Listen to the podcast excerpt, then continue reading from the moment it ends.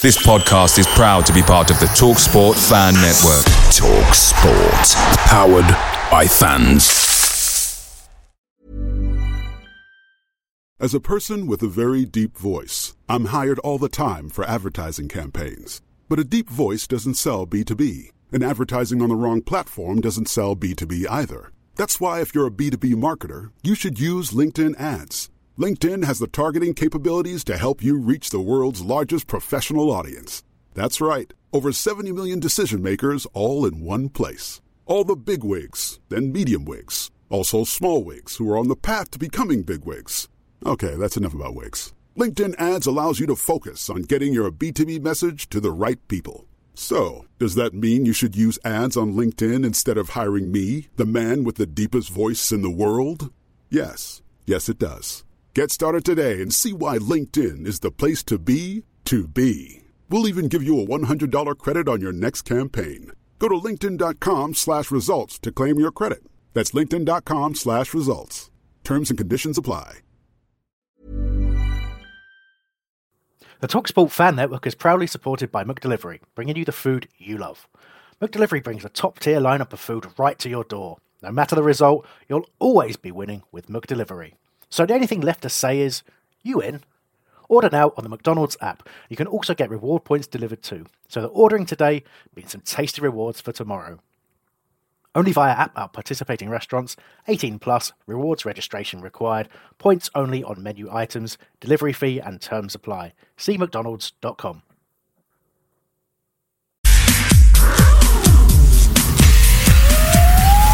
on 558 AM, online, on your smart speaker, and on digital radio. This is Love Sport News. From the Sky News Centre at 7, a sixth man's been arrested over a video which showed a model of Grenfell Tower being burned as people laughed in the background. He's handed himself in and a property in London has been searched. Nabil Choucair lost six members of his family in the fire. He says it's a distraction from what the ongoing Grenfell inquiry is trying to achieve. It's obviously people not understanding the situation that we are here fighting for the people to their rights, basically, their safety regulations, and trying to get justice. Basically, trying to protect their family as well. Footballer Ched Evans is suing the lawyers who represented him in a rape trial to try to get back what could be millions of pounds in lost earnings. He spent two and a half years in prison after being convicted of an attack in 2011, but was then acquitted in 2016. It looks like there'll be a big turnout in the US midterm elections. At the moment, the Republicans have a majority in both houses of Congress, but if this changes, it would make it harder for Donald Trump to pass legislation. Getting up later has been linked with a bigger chance of developing breast cancer cancer, but scientists aren't sure of the reason. Experts looked at 400,000 British women and found early risers are 40% less likely to get the disease. They now want to look at why. Survivor and campaigner Alice May Purkiss welcomes any new research into the causes. We still don't know why cancer spreads, and we still don't know why it spreads in some people and not in other people. I think any kind of research is really, really beneficial, and I just think there's so much opportunity to keep learning about what the body does and why it does it. And in sport, just quickly, Liverpool have given themselves a mountain to climb in their Champions League group stage tie against Red Star Belgrade. They're trailing the Serbian side by two goals to nil, with the second half just getting underway. Later, Tottenham face PSV Eindhoven at Wembley, knowing only a win will keep their hopes of going further alive in the competition. And that's the latest. I'm Simon English. Known originally as the Glaziers, this club are far from fragile. They've been building their nest in Selhurst Park. And the Eagles are ready to swoop in and bring out the claws this season. It's the Crystal Palace Fan Show on Love Sport.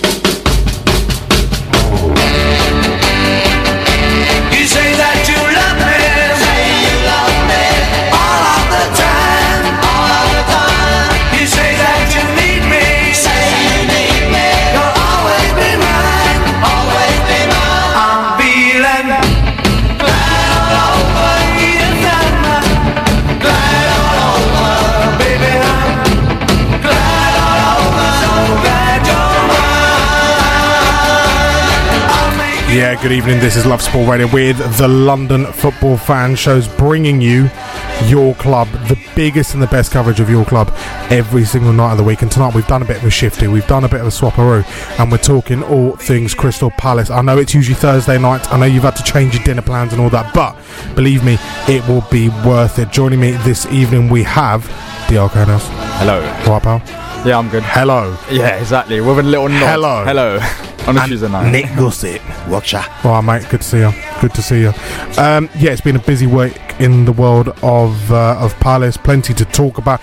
We've got your Champions League updates. Monaco three 0 down away. Do you know what I used to think they were called Club Brugge, but they're actually Club Bruges. Um, not a great start for young Terence Henry. No. Yeah, exactly. And Liverpool, they're He- losing as well, well. Thierry Henry came out last week and said that the Monaco players don't want to play for him. Really? Already? Yeah, it's been a week, mate. It's been, a, Already, yeah, you've been exactly. in You the just- job a week. You just Mar- arrived. Marino's talking talking well. There you go. Uh, Red Star Belgrade 2, Liverpool nil is a later score as well. We'll have uh, team news from Tottenham as well tonight. Of course, Hugo Lloris is uh, is unavailable for Spurs. He's suspended. Paulo Gazzaniga starts in goal for Tottenham. That is uh, that's the, the little snippet I'm going to give you right now. Chaps, let's start off. Um, how are you both? Yeah, I'm good. I got a little break um, from uni, so. Is it the reading week? Yeah, yeah, exactly. Red, Read Dead, it. Red Dead Redemption week. Oh, I'll finish it already. Really? Football Manager Week. So you finished Red Dead Redemption already. Yeah. If anyone doesn't know, apparently it's the most biggest selling PlayStation game. Yeah. time. Paddy, do you play the PlayStation?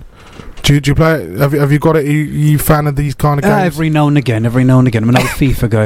You're a But FIFA I'm, guy. I'm way behind in the in the old uh, the, the modern technology at the moment. I still have an Xbox 360 and still playing FIFA 15. I was about to say you're on FIFA 97 or something. FIFA 98 Yeah. Road to World FIFA Cup. 03. Road to World Cup. Are you a fan of them shoot 'em up games like a Grand Theft Yeah, or like Grand a Theft Auto, yeah. simulation I have game? Grand Theft Auto 5. Uh, I had the first Red Dead Redemption, but I haven't played the second one yet. Nick, I tried playing Fallout 4 last night, and I'm just no I good at know shooting. It's kind of like a, a nuclear apocalypse game. So you're no good at shooting. I'm no good at So you're the like shoot. Palace's front. I'm like. I Yeah, exactly. Yes. It's a bit like a um, strike force. Absolutely horrendous. Absolutely horrendous. Um, Nick, talk to me, pal. I'm a, I've got the ump today, Aaron. There's two reasons. One, Susanna Reid's been taken by a certain football chairman, so that's that's my uh, extramarital affair out the way. She's going out with Steve Parish, isn't she? Is she really? Didn't you know? Apparently Yeah. for two months. Uh, they've been talking for around two months now, so yeah. It- Well, she's a Palace fan, isn't she? Yeah, she is. Handy. She is indeed. But the the thing that's upset me most is that that horrible effigy thing on the bonfire uh, with Grenfell Tower. Turns out some of them were Palace fans, and we've had that. We've had Tommy Robinson chants. We've had the DFLA, the, the fascists giving out leaflets outside the ground. It, it's not a good time, and uh, I just want them out. Just want them out of the club. Yeah, it's not nice. It's not nice at all. Um, obviously, Grenfell was, you know, a horrendous, horrendous tragedy that happened, and, and there's really no room for it. But there are reports that I believe six people now have been arrested. Um, you know, in regards to uh, in regards to that incident. So yeah, we'll keep you up to date with what goes on uh, there. Um, let's talk Chelsea. There was a start for Max Meyer. I was, I was, I was impressed when I sat down to watch it. Uh, I set my old man at the task of watching the game with me as well, and um, he was, he was kind of looking forward to it. Uh, we saw Max Myers starting. I think he should have scored. He had an opportunity which he smashed over the bar, which I think with a bit more control and a bit more time, he would, he would have, you know, tested the goalkeeper at least. Uh, what did you make of the lineup? Um, I, I think it was our strongest lineup this season so far, but the formation didn't suit certain players like Max. I see Max more of a central attacking midfielder, but he was playing out wide, and also Wilf. I prefer him out wide rather than playing as a striker. So it was our strongest lineup, but we approached it with the wrong formation, in my opinion. But we started the game off well. Um, what do you think of it, Nick? The Twitter sphere went mad when the lineup came out. Everybody was so so happy. But as DR said, Max out wide. I, I don't think it suited him at all.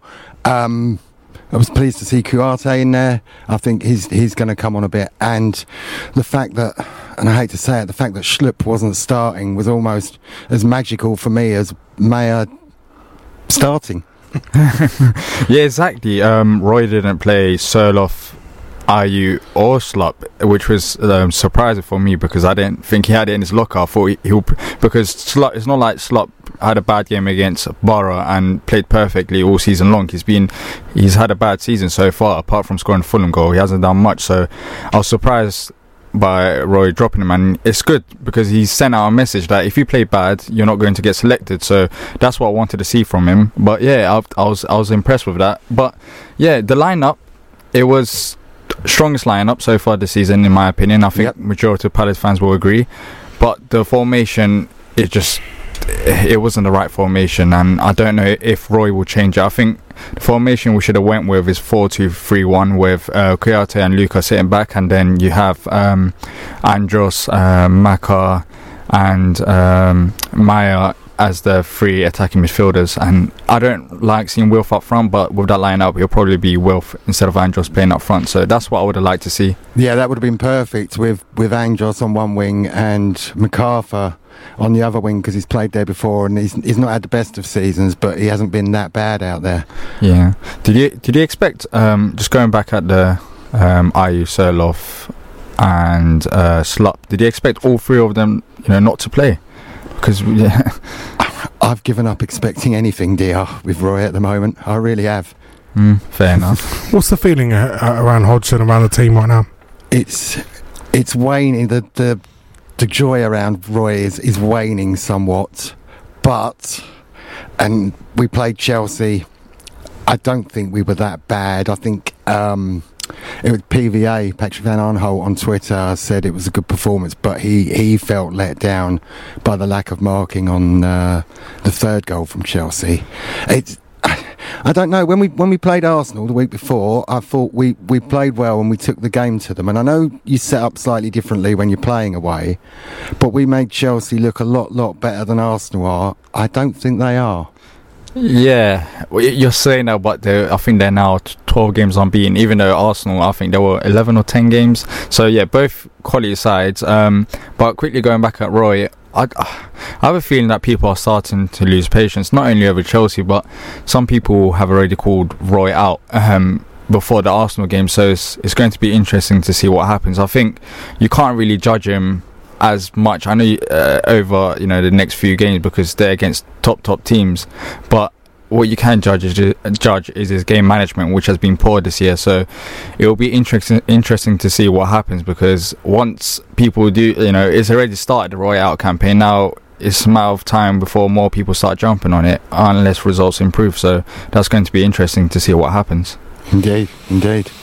I mean, yeah, we, we'll take a short pause. We'll carry on talking about um, the, the the the Chelsea game. Um, it wasn't the best uh, from a Palace point of view, and we'll carry on looking ahead uh, to uh, some of the other games. Don't forget, we've got Alan O'Brien coming on and Jim Cannon a little bit later on this evening. We'll keep you up to date with everything that's going on in the Champions League as well. This is Love Sport. Love Sport, 558 AM. Love Sport.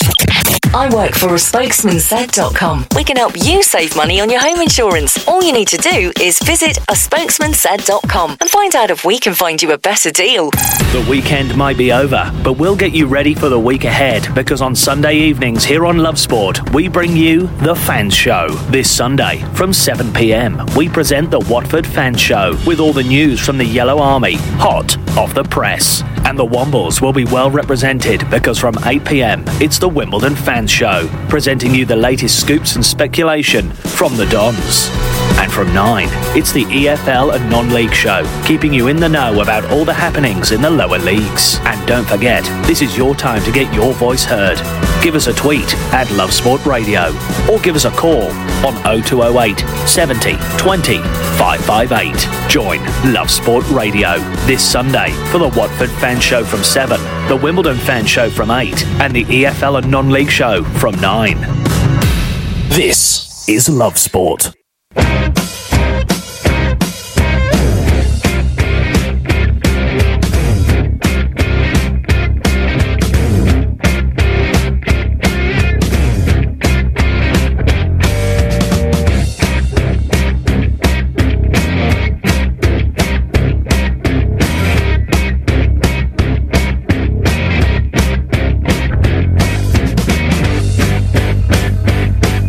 Yeah, this is the Crystal Palace fan show on Love Sport Radio. Looking back at the uh, weekend result, of course, a negative one for the Eagles, uh, but a good start to the game.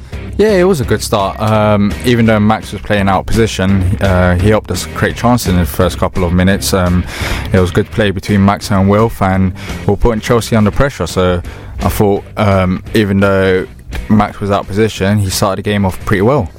Yeah, I was surprised actually how deep Chelsea seemed to be in that first 20 minutes. Whether they were inviting us to to go at them and then hopefully they'd score on the break, I don't know. But um, they did seem a bit worried.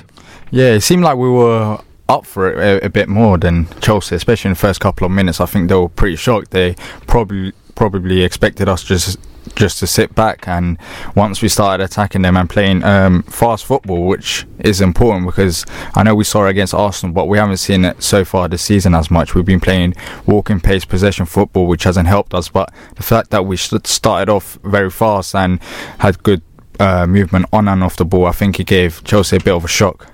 Indeed, indeed, and uh, it kept the crowd quiet as well, didn't it? It's very quiet Chelsea Chelsea ground for a team that's won so many on the spin or unbeaten on so many on the spin. Yeah, that's what happens when you're a top club like that. Like that. What? Well, Anfield is meant to be the team that.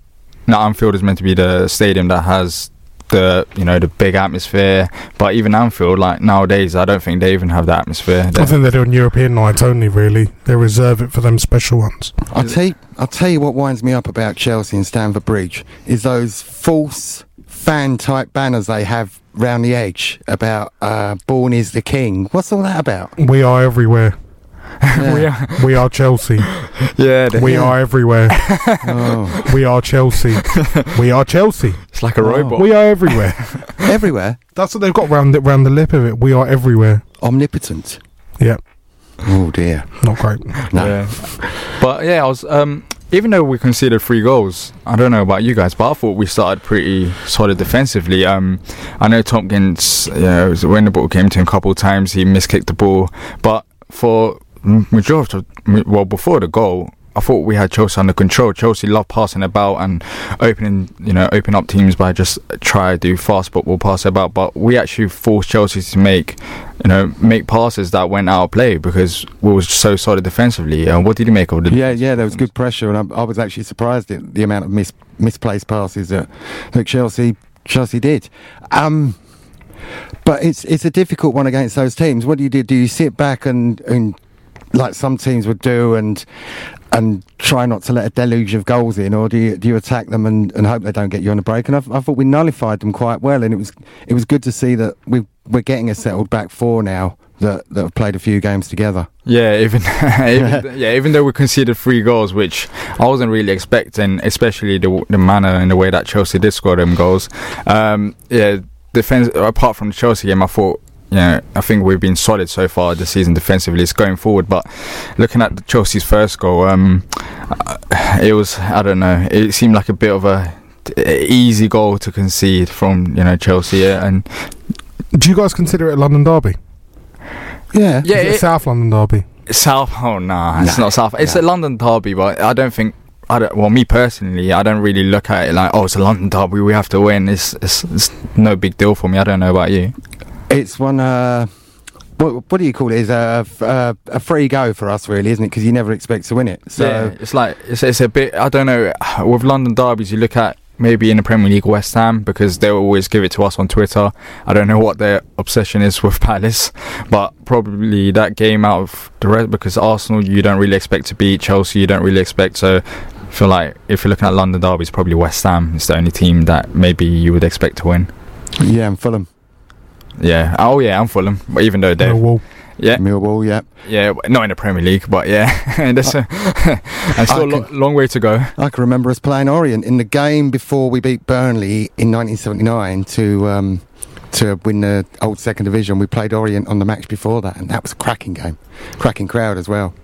Um, tell me about the reaction from, from the Palace uh, the Palace players after uh, after the first Chelsea goal. I mean, you know, the pressure that they put you guys under was was not good. They kept on pressing and pressing and pressing. Yeah, exactly. It felt inevitable when the goal was scored, didn't it? Yeah, it did, and I couldn't understand why how every time a Palace player got the ball, there seemed to be three or four Chelsea players around them. We'd lose the ball, and then Chelsea would be spread out all over the pitch. And I thought, how can they how can they move so quickly? To it, it's just incredible. Oh, just Oh yeah, incredible. that's that's what you get when you have a top class manager like that. They play as a team, and they, you know, against against Wilf, they they controlled him pretty well. Wilf had nothing to do all game long, and it was pretty, you know, it was pretty. You have to give you know your credits to Chelsea because they, they handled us, um, and they handled our big players. But That, that, th- I thought- that's, that's something that Roy's got to look at, though. If, if Wilf's got four players around him, which he did for most of the game every time he got the ball,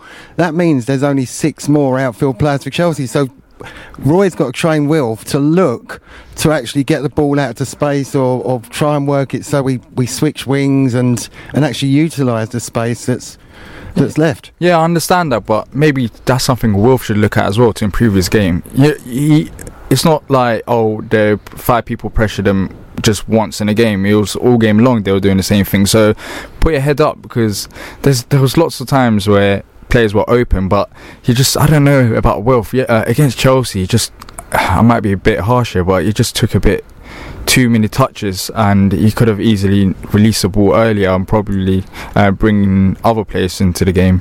Yeah, indeed, indeed, we've got to look at doing that. I think. Yeah, definitely. Uh, something needs to change for Palace in terms of going forward. Um, in terms of the style as well, we were talking before the show started, myself and, and, and James and Brian. I mean, is Roy limited in, in the amount of sort of different styles he can play in, in, in the way that Palace can play? Is there something else you're looking at which may be screamingly obvious to someone else that maybe he's not seeing, that maybe he's not doing? Max looks like he could be a playmaker. I don't think he was brought into the game enough, and uh, I think we should maybe look at using him more. I know he's only only started one game, but rather than looking at Wilf as the only outlet, is looking at, at somebody like Max. Didn't Max start against Bournemouth? Because everyone keeps saying he started one game, but I'm pretty sure he started against Bournemouth as well. But yeah, he hasn't had that many starts, of course. But yeah, that's one thing that Roy needs to. I know Roy likes his 4-4-2 formation because he keeps us solid defensively, but he just needs to look at other options. He needs to think of a way that you know he can bring the best out of Max and bring the best out of Wilf because they're prob- probably on paper our two best players. And we couldn't do that against Chelsea because we opted to go with solid defensively rather than uh, going with the option to play the formation that will help us uh, help the players the most. So yeah, that is something that Roy needs to improve on. But I don't, I don't against Arsenal. I guess uh, a bit of that came, you know, early substitutions and the formation. I don't think it was too bad. We played four three three. So yeah, so I've I've got a bit of hope. But before the Arsenal game, I had zero hope because. Um, uh, he, he, he this so far this season he didn't really change it about but I don't know uh, we got Tottenham next so hopefully he does change it about and uh, hopefully we'll get the best out of our most important players Yeah, certainly. Still Red Star Belgrade 2, Liverpool nil. Going to bring you uh, team news from Wembley next. Spurs taking on PSV Eindhoven. Your news, your views, your voice. Love Sport Radio, your fan station. If you're a road cycling enthusiast, carinsuranceforcyclists.com rewards you when you get behind the wheel of your car. Your on road cycling experience has made you more alert and road aware than the average car driver, and that deserves special attention. Let carinsuranceforcyclists.com source you the best car insurance deal because good on two wheels means better on four. To find out how much you could save, call 0800 819 9319 and mention Love Sport Radio or visit carinsuranceforcyclists.com. In a world full of Cities, Rovers, there's only one Hotspur. The official Tottenham Hotspur membership, One Hotspur, is now on sale to new members. Gain access to ticket priority windows, receive a gift pack, and plenty more Spurs benefits. Tottenham Hotspur, it's your club. Make it official. Sign up today at tottenhamhotspur.com slash join. Hi, my name's Kurt Edwards. I work in advertising and live in Surrey. Last year, the family content insurance was £745. A friend of mine had recommended a spokesman spokesmansaid.com when it came for this year's renewal. I managed to get it for £403. So for those 10 minutes on that website, I saved over £340. Told my family, my friends, you'd be absolutely mad not to give it a go. The spokesman said.com. Fighting for you, saving you money. You love your sport, but it can be a pain organising it. Endless phone calls, emails, and text messages, organising players and collecting money can all be a headache. What you need is Teamer.net, the free sports app that'll help you manage your team's events, communicate effectively as a team, and now you can collect money simply and securely via Teamer payments. Relied upon by 2 million members, Teamer is available for free on desktop, Android, and iPhone. Taking antibiotics when you don't need them puts you and your family at risk of a longer and more severe illness. Always take your doctor's advice. Search NHS antibiotics. This is Love Sport.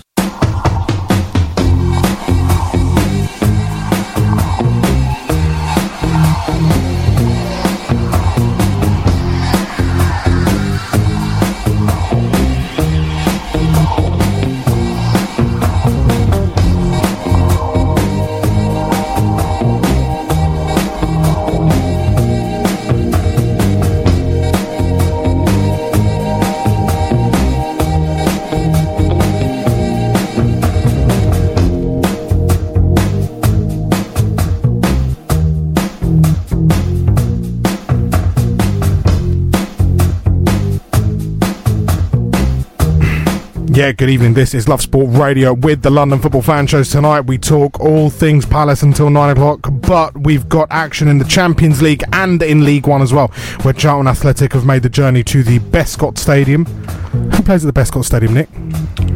Bescot. Oh, I'm thinking Walsall, but it's not. It is. Is it It is Walsall? Walsall. Yeah, it is. With their giant illuminated advertising board uh, hogging the skyline. I went past it on the way to Wales. Yeah, I remember ho- now. On the way to Wales. We went North Wales, so we Oh, went up that way. Yeah. I was about to say you've gone, you've gone the wrong Yeah, way. exactly. No, no, no, you've gone them four. Wales, you have to go past my house. Yeah, yeah, and the Old Courage Brewery. That's right. Anyway, um, I've got a funny brewery story for you in a minute. Uh, right, let's go for team news at Wembley. Spurs taking on PSV Eindhoven, and Dele Alli starts at Tottenham after he was rested uh, for Saturday's win at Wolves as boss Mauricio Pochettino looks to manage his workload following a recent ankle injury. Pochettino makes five other changes to his starting 11. Christian Eriksen also restored after coming on from the bench at Molineux. Ca- Paulo Gazzaniga starts in place of the suspended Hugo Lloris. Forward Son Heung Min replaces Erik Lamela, while defender Sergio and Davinson Sanchez also come in. Spurs line up with Gazzaniga in goal, backline of Aurier Sanchez, Alderweireld and Davies.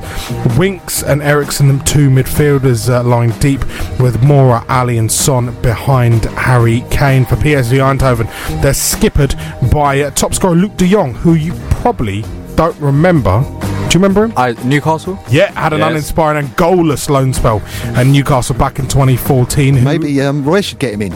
Well, he was then managed by Alan Pardew, I believe. Um, Mexico winger Hirving Lozano, uh, who you will remember had an impressive World Cup, also starts absolutely deadly.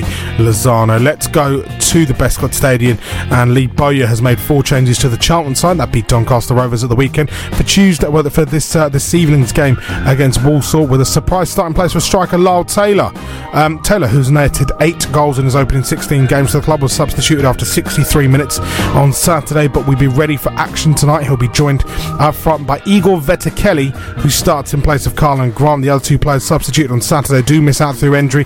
Naby Sarr comes in for Anfernee Dijksteel and expected to play uh, left back with Chris Solly moving to right back. Darren Pratley replaces Ben Reeves. Tariq Fosu also comes in with Jake uh, with Jamie Ward coming into uh, well coming onto the bench. There's also a place on the bench for Toby Stevenson, who of course grabbed a hat trick on his debut in the Checkatrade Trophy against Stevenage last month. So Charlton line up with steering goal, Baton of Solly, Bielik, Pearson Sarr, Cullen, Pratley, Aribo, and Foster in the midfield, with Vetokele and Taylor up top. Now just uh, touching on Charlton Athletic last week, we had the Charlton fan show on uh, on Thursday night, who were delighted to hear uh, the comments of Simon Jordan following a, uh, an interview on another radio station um, from uh, from Roland Duchatelet. Simon Jordan absolutely smashing him to bits, apparently.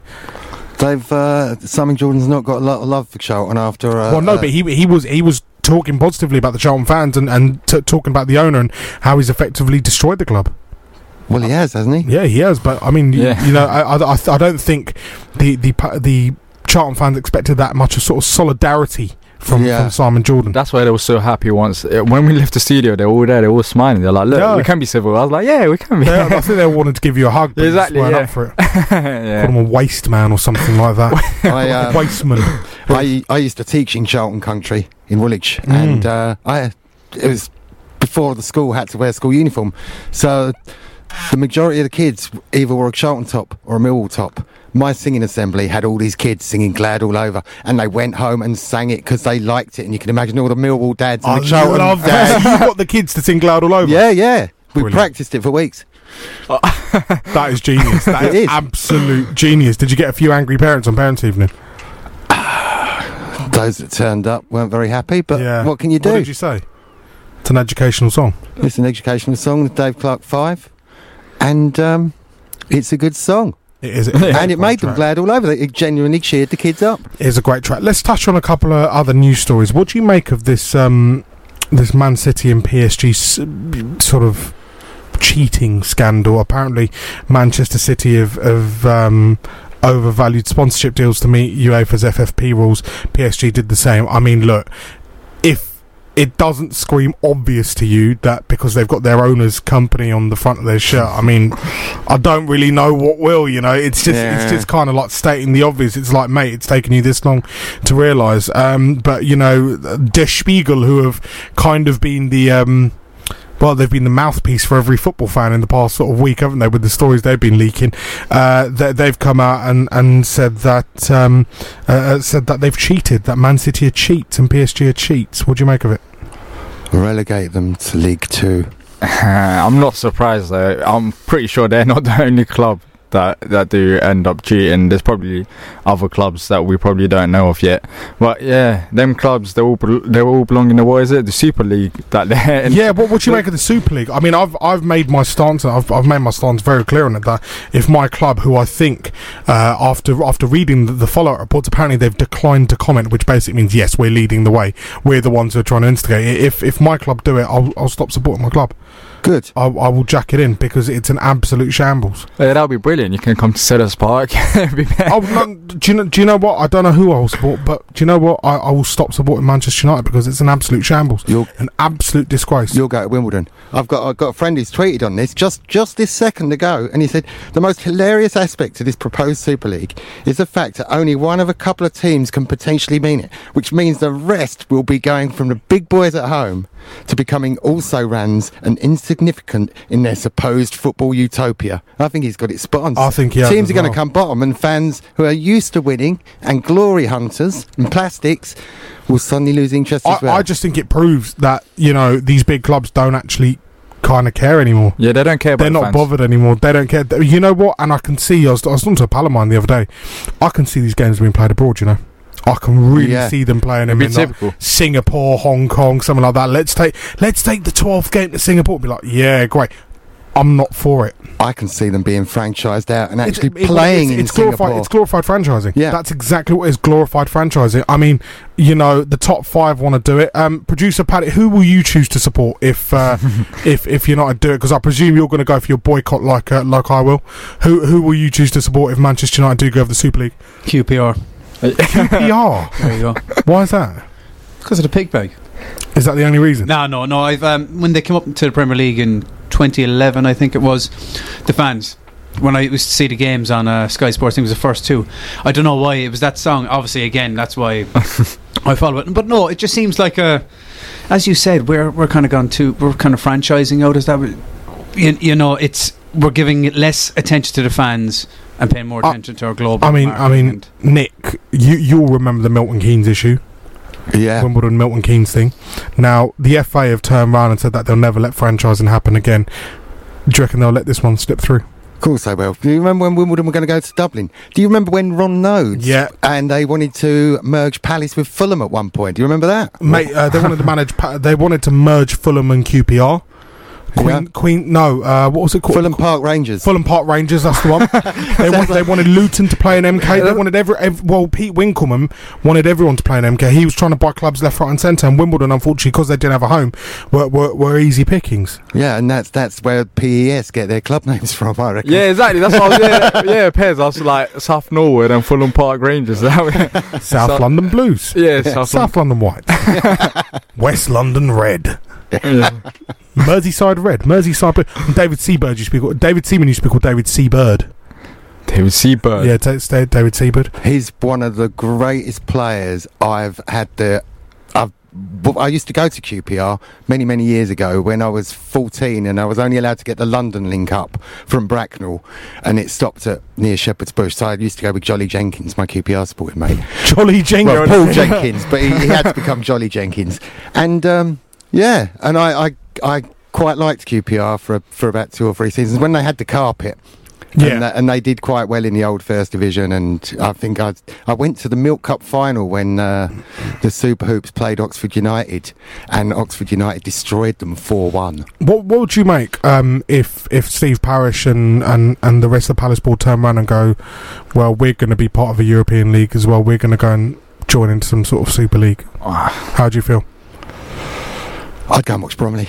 I honestly, yeah, I honestly don't know. Like, I haven't actually thought about it. I honestly don't know what I'll do. It would just be weird. There's already the Champions League and Europa League for like the big games. There's no point playing them week in week out. It's it will just get boring after a while. It's United, Real Madrid. All right, you see them one week, but then what's the point of doing it? I- I them being mean, in the same league. I, I, I, I can't stand franchise football. I just can't stand it. Well, my know. City. Well, Man City's got that um, in New York. Well, no, that's the City Football Group. They're buying football clubs. That's Oh. different. They're not franchising Man City out there. They've they've started another football club or bought another football club and called it New York City FC. Right. But effectively in America, if you look at what David Beckham's doing, you can do that. You know, David Beckham's David Beckham went to LA Galaxy in his peak, and the deal was that. He will go to the to, to the MLS if he gets a reduced franchise fee, and he's opened his own franchise. But franchising football with what happened with Wimbledon, taking a club from South London all the way to Milton Keynes, absolute shambles, absolute shambles. You I- can't let that happen again. The, there's two things. I love the fact that um, Milton Keynes. I won't say the end bit. Milton Keynes had to give the FA Cup back, which I thought was brilliant. Well, they've given all the history back as well. They've Yeah. given everything back. And we moan when our games get moved for particular broadcasters that we might have bought a train ticket and we might have booked a hotel if it's a long way away and on at five o'clock at night. Can you imagine if you're a Man United fan, you're due to go and watch Milan, you've paid for your flights, you've paid for your hotel, and the fixture gets moved To Singapore. television. To Singapore. To From- Singapore. yeah, from- yeah, He gets moved to Singapore to Bangalore or something. Yeah. Great. From yeah, from Italy. yeah, it, it's it's not good. It's something that's surely going to rumble on. You know, with uh, with the way football is. I'll tell you something. I'm bracing myself because apparently they want a, an exit by 2020. And do you know what I say?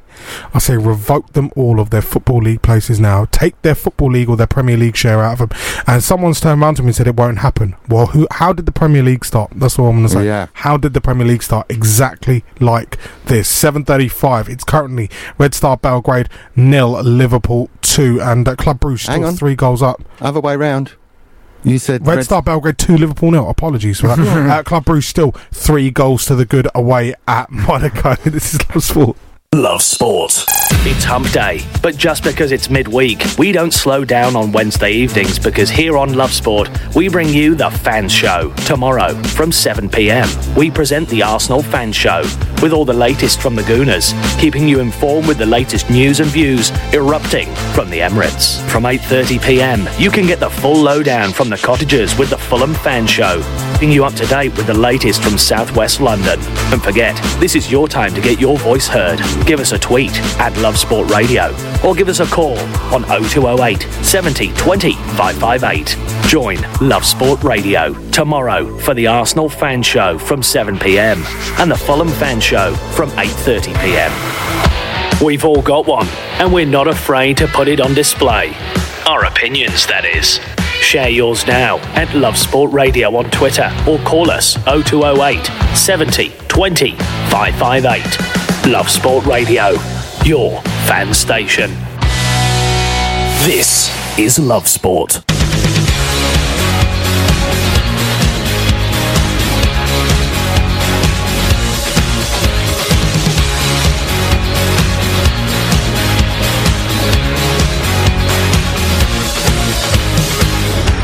So who wants to tell me about Andros Townsend's goal? By the way, that chant that Palace fans have made up for him is absolutely brilliant. David Bowie one. Yeah. Yeah, yeah, Starman. Playing on, all right. Anyway, um, yeah, what do you what do you make of his finish? A good finish from him. For his wrong foot, it was fantastic, wasn't it? And it was a good flowing move that sliced Chelsea apart. Really, really did. And I'm glad my son wasn't filming me because I literally jumped up and down so much and swore with joy that I jarred my knee and had to sit very still for the rest of the game. Yeah, I jumped. So, so good it was. Yeah, I jumped out of my bed. I know I'm a plastic for not going, but I jumped out of my bed. What time was the kickoff? uh, it's one. It's a Sunday. I'm just. I'm pretty sure I'm not the only one. Had you not got up, or were you having an early night? bed. nah, I just. I was just in my bed. I just didn't because my house is in construction, so I don't want to go downstairs and whatever. So I just sit in my bed watching the game. Enjoyed it, but yeah, I jumped out Aaron's face like Basically, got a massive hole in the floor somewhere. Jumps through and it's like bang, falls down. Fireman's pole. It's like no, it's like do you remember Home Alone? yeah, yeah, yeah, yeah. Wow, what a hole that one. Um, yeah, and then the uh, the other two Chelsea goals. Why was no no one marking Morata for the second? Yeah, um, I, I can't answer that. I uh, it was it, it was uh, defensively they were just mind baffling because Tomkins was right next to Wan-Bissaka and Wan-Bissaka clearly had his man. And Morata, you would expect Tomkins to mark Morata because he's he's a, he's not a small guy and he's um and Tomkins he's got the physical abilities to hold him off. But it was just weird. Tomkins was just in no man. I don't know exactly who he was marking. I was he marking Wan-Bissaka or I don't know. And then afterwards, you could see it from his reaction. It seemed like he knew that it was his fault. He just um, slammed the floor, and yeah, it was just poor defensively. And we haven't seen much of that from Palace. I know we're not that great in defending set pieces, but we're not that bad for leaving a man open that wide. And that's I think that's the first time Morata scored two goals uh, since 2017, and it's so typical that it happened against Palace. You mentioned at the top of the show, would we would we give Roy to Fulham and take somebody in? Yeah, that was what that was going to be my question, and I, I was going to ask it to Alan O'Brien because he's going to join All us shortly enough. But go on. I was going to say we when we had Pulis or, or Sam Allardyce, we were ace at defending set pieces. Absolutely fantastic, and it, it's just gone to pieces. And again, I mentioned it. Stephen Reed before how much input he had. I think uh, Steve Parish has been caught in the wrong read. I Uh, really do. I think he should be trying to get him back rather than going out with Susanna. well, when we had Sam Allardyce, I think Sammy Lee and you know, Big Sam, they were, Big Sam, Little Sam. Big Sam, Little Sam, exactly. They were, they're they're good at um, set pieces, so that had an impact. And then uh, when we had Pu- Pulis, Pulis good. I think when we lost Keith Millen, because we've all we had we've had so many managers. When we lost Keith Millen, I think that's when we've gone a bit downhill. I think he was focused on the set pieces, and I don't know. I'm not at the training ground all week, but it seems like every time um, the opposition have a set piece, we just look so dodgy in defending them, and it's been it's not it's not only happening now since Roy's come in. I I me personally, I've never been confident in set piece like defending set pieces, but yeah, it was it was a it was a poor goal um, to concede. Um, knowing how good we so far we've been defensively this season, but they go, they bring on Kovacic and Hazard, and that's what happens. They go and score the third goal, and once again it was poor defending. We got yeah, as, as DR said, you've got a player um, on loan from Real Madrid and a player who Real Madrid want to buy coming on as subs. I mean, how are you going to cope with that? But I think Sarri even said that we won't use Hazard unless we need him, and the way we started the second half and how we scored a goal, it just gave Chelsea a message that we we've come here and we've beat you guys here before, and them bringing on uh, Hazard and Kovacic, it just it just shows the class they are. You know, they got world class players, and it just happens after that. Um, I don't know. PVA came on Twitter as well, and he said um, how he, he's sorry for the mistake, but it's just all around the way that ball came in for the third goal is too easy. It was just a low cross, and no one managed to get to the end of it. Yeah, we're going to go for a pause because the uh, the man himself, the tactics truck maestro, Alan O'Brien, will join us next to give us a tactical rundown of where it all went wrong for the mighty Eagles next on Love Sport. Come for the sport, stay for the chat. Love Sport Radio. Can you save money on your car insurance? Chris did with a little help from a spokesman said.com. Getting real people, real savings. I'm Chris from Leicestershire, a truck driver. I went on a spokesman set, which was very easy to use for an old git like myself, and the £300 savings enabled me to take my granddaughter to Pontins on holiday. Find quotes from over 100 leading insurance providers at a spokesmansaid.com. Real people, real savings. Compare, switch and save with a spokesmansaid.com. Fighting for you, saving you money. The Lord's Taverners, the leading disability youth cricket charity in the UK, is all about giving young people a sporting chance. There are lots of events you can get involved in over the coming months, from the Lady Taverners Christmas lunch with Jimmy Tarbuck to the Christmas Carol concert featuring Joanna Lumley. The charity continues to raise millions and last year alone donated over 40 minibuses to schools and clubs and provided over 3,900 cricket coaching sessions. Visit lordtaverners.org to find out more information and how you can get involved. Oh, it's okay. Let's face it, when your kids are ill, you do anything to help them feel better. But remember, antibiotics aren't always needed. You might not realise it, but taking antibiotics when you don't need them puts you and your family at risk of a longer and more severe illness. Help keep your family well. Always take your doctor's advice on antibiotics. Search NHS antibiotics. Better. 1.7 seconds. It's over in a flash. This is the average view time of a video ad on a mobile device. Money worth spent, don't you think? Marc Pritchard, Chief Brand Officer of Procter & Gamble, the world's biggest advertiser, has said that digital ads are annoying people with too much frequency. So, digital media, stick your algorithms up your... Anyway, radio is different. The average listener tunes in for over 21 hours every week. Your potential customers are listening right now. Grow your business with Love Sport Radio. 558 AM. Love Sport.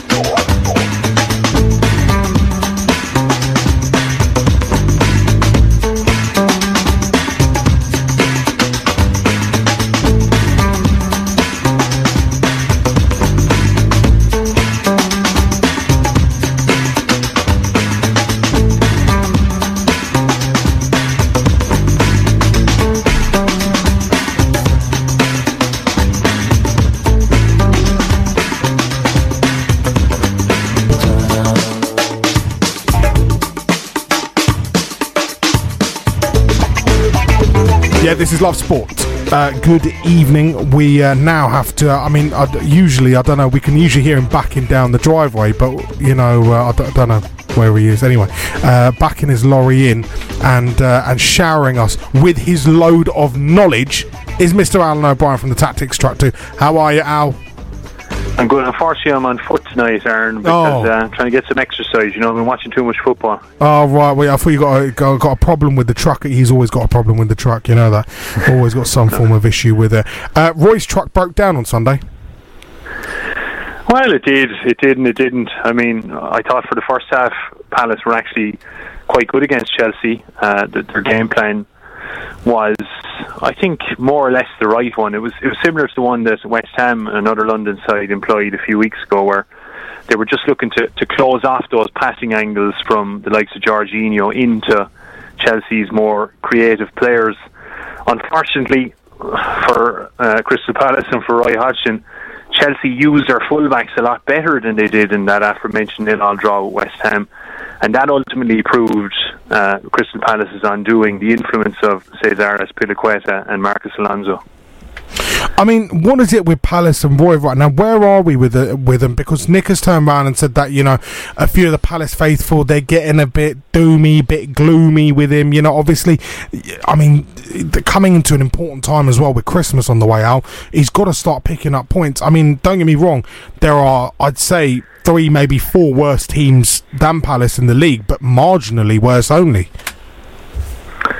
Yeah, uh, look, I can understand the pressure that's that that's been put upon Roy Hodgson at the moment. It's six league games without a win now, but look, I mean, it's easy for me to say this because I, I'm a neutral, but I do think some of that criticism is unfounded. I mean, if you actually look at the individual games on a case by case basis in which Palace have failed to win, they've been very, very unfortunate in quite a lot of them, and primarily because they lack a cutting edge in the opposition penalty area. They're heavily reliant on Wilfried Zaha, as we all know. He scored half their open play goals, of which there have only been six.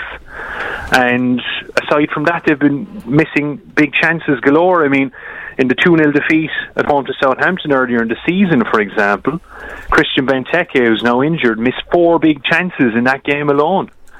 And, you know, I, I could go on. I mean, the three recent defeats in which they failed to score a goal to Everton, Wolves, and Newcastle, they missed four big chances across all three of those games. And if you look at the expected goals score in all three of those games, Palace should have got at least a draw in all of them. Yeah, I mean, in terms of changing things up as well, what options has Roy got to, to make changes to maybe um, maybe not rotate as such, but but change uh, change the, the style of things and the way Palace play? Well, he's got a few options at his disposal. I think I think one of the options at his disposal, Aaron, that he hasn't really made enough of this season is Max Meyer, the German midfielder, who finally got a, a start there on Sunday uh, against Chelsea. I think it was only his second Premier League start of his short time at Crystal Palace. I mean, he's 23. He's had a very checkered career. He hasn't really fulfilled the potential that uh, many touted him to have. But he does have the kind of creative craftsman knack that no other midfielder in the Palace squad has. Uh, he was used in the left of midfield uh, against Chelsea from the start, but he also came on as a sub in the previous game at, at home to Arsenal in the two-all draw uh, on the left of midfield in that 4-4-2 Hodgson favours. And in, in both instances, he struck up a fantastic relationship with Zaha. Uh, and in the last couple of games, they've laid on chances galore for each other, if you know what I mean. And I, I think that's that's something that, that Hodgson has been reluctant to do is to insert Meyer into his team. And given that, that no one in the squad has more than one assist this year, and only James McArthur has managed the princely sum of one expected assist, I, I find it hard to understand why. Um, hi, um, Alan. Uh, just looking ahead on looking ahead to the game on a weekend. Um, we've got Spurs, of course. Um, what can we expect from them? I know they haven't signed anyone uh, this summer, um, but they're sitting in fourth place. Uh, what can we expect from Tottenham this this uh, on the weekend? Well, I think you can expect a very difficult game, that's for sure. If, if I'm not mistaken, uh, Palace are at home on, on, the weekend. It's it's the late kickoff on a Saturday, isn't it? yeah. Spurs? Yeah. Yeah. Um, your best bet is that you can you can frustrate them. Uh, I hate to mention your, your London neighbours again, but West Ham were, were, were recently defeated one 0 by Spurs, and they actually had a lot of success in in limiting Spurs' creativity and chance creation. And I think if uh, you know, I think that's one of Roy Hodgson's strong points. I mean, if you look at the statistics, Palace have only uh, conceded uh, on average 13 shots per game, which is around the same as Bournemouth and Manchester United and Spurs themselves, actually, in fact. So I think, you know, we know what to expect from Spurs. It's going to be a counter-pressing game like like you had against Arsenal and Chelsea, where um, they're going to press you in your own half. And we know that the likes of Luka Milivojevic is, is a little bit uncomfortable with that. Palace have had trouble with that in the last couple of games. And we know that they're going to play a very expansive possession game and they're going to utilise the fullbacks which is something that Palace, as I mentioned earlier, had trouble with against Chelsea. So I wouldn't be too positive about your chances, my friend, but at the same time. uh, just um, M- Max Meyer started on a weekend against Chelsea. Um, what did it make of Roy opting to play him out wide rather than centrally? Do you think it limits him significantly, or do you think uh, in long term he'll get used to it and um, he'll get the best out of him there playing out wide? Well, it's interesting. I, I wonder what his best role is because uh, all through the, the, the early part of his career, he, he was considered a number ten. Obviously, he's quite diminutive as well in stature. But in, in Germany in That's last polite. season, yeah, last season in Germany, he was actually used in a kind of a Pirlo role as a deep line playmaker.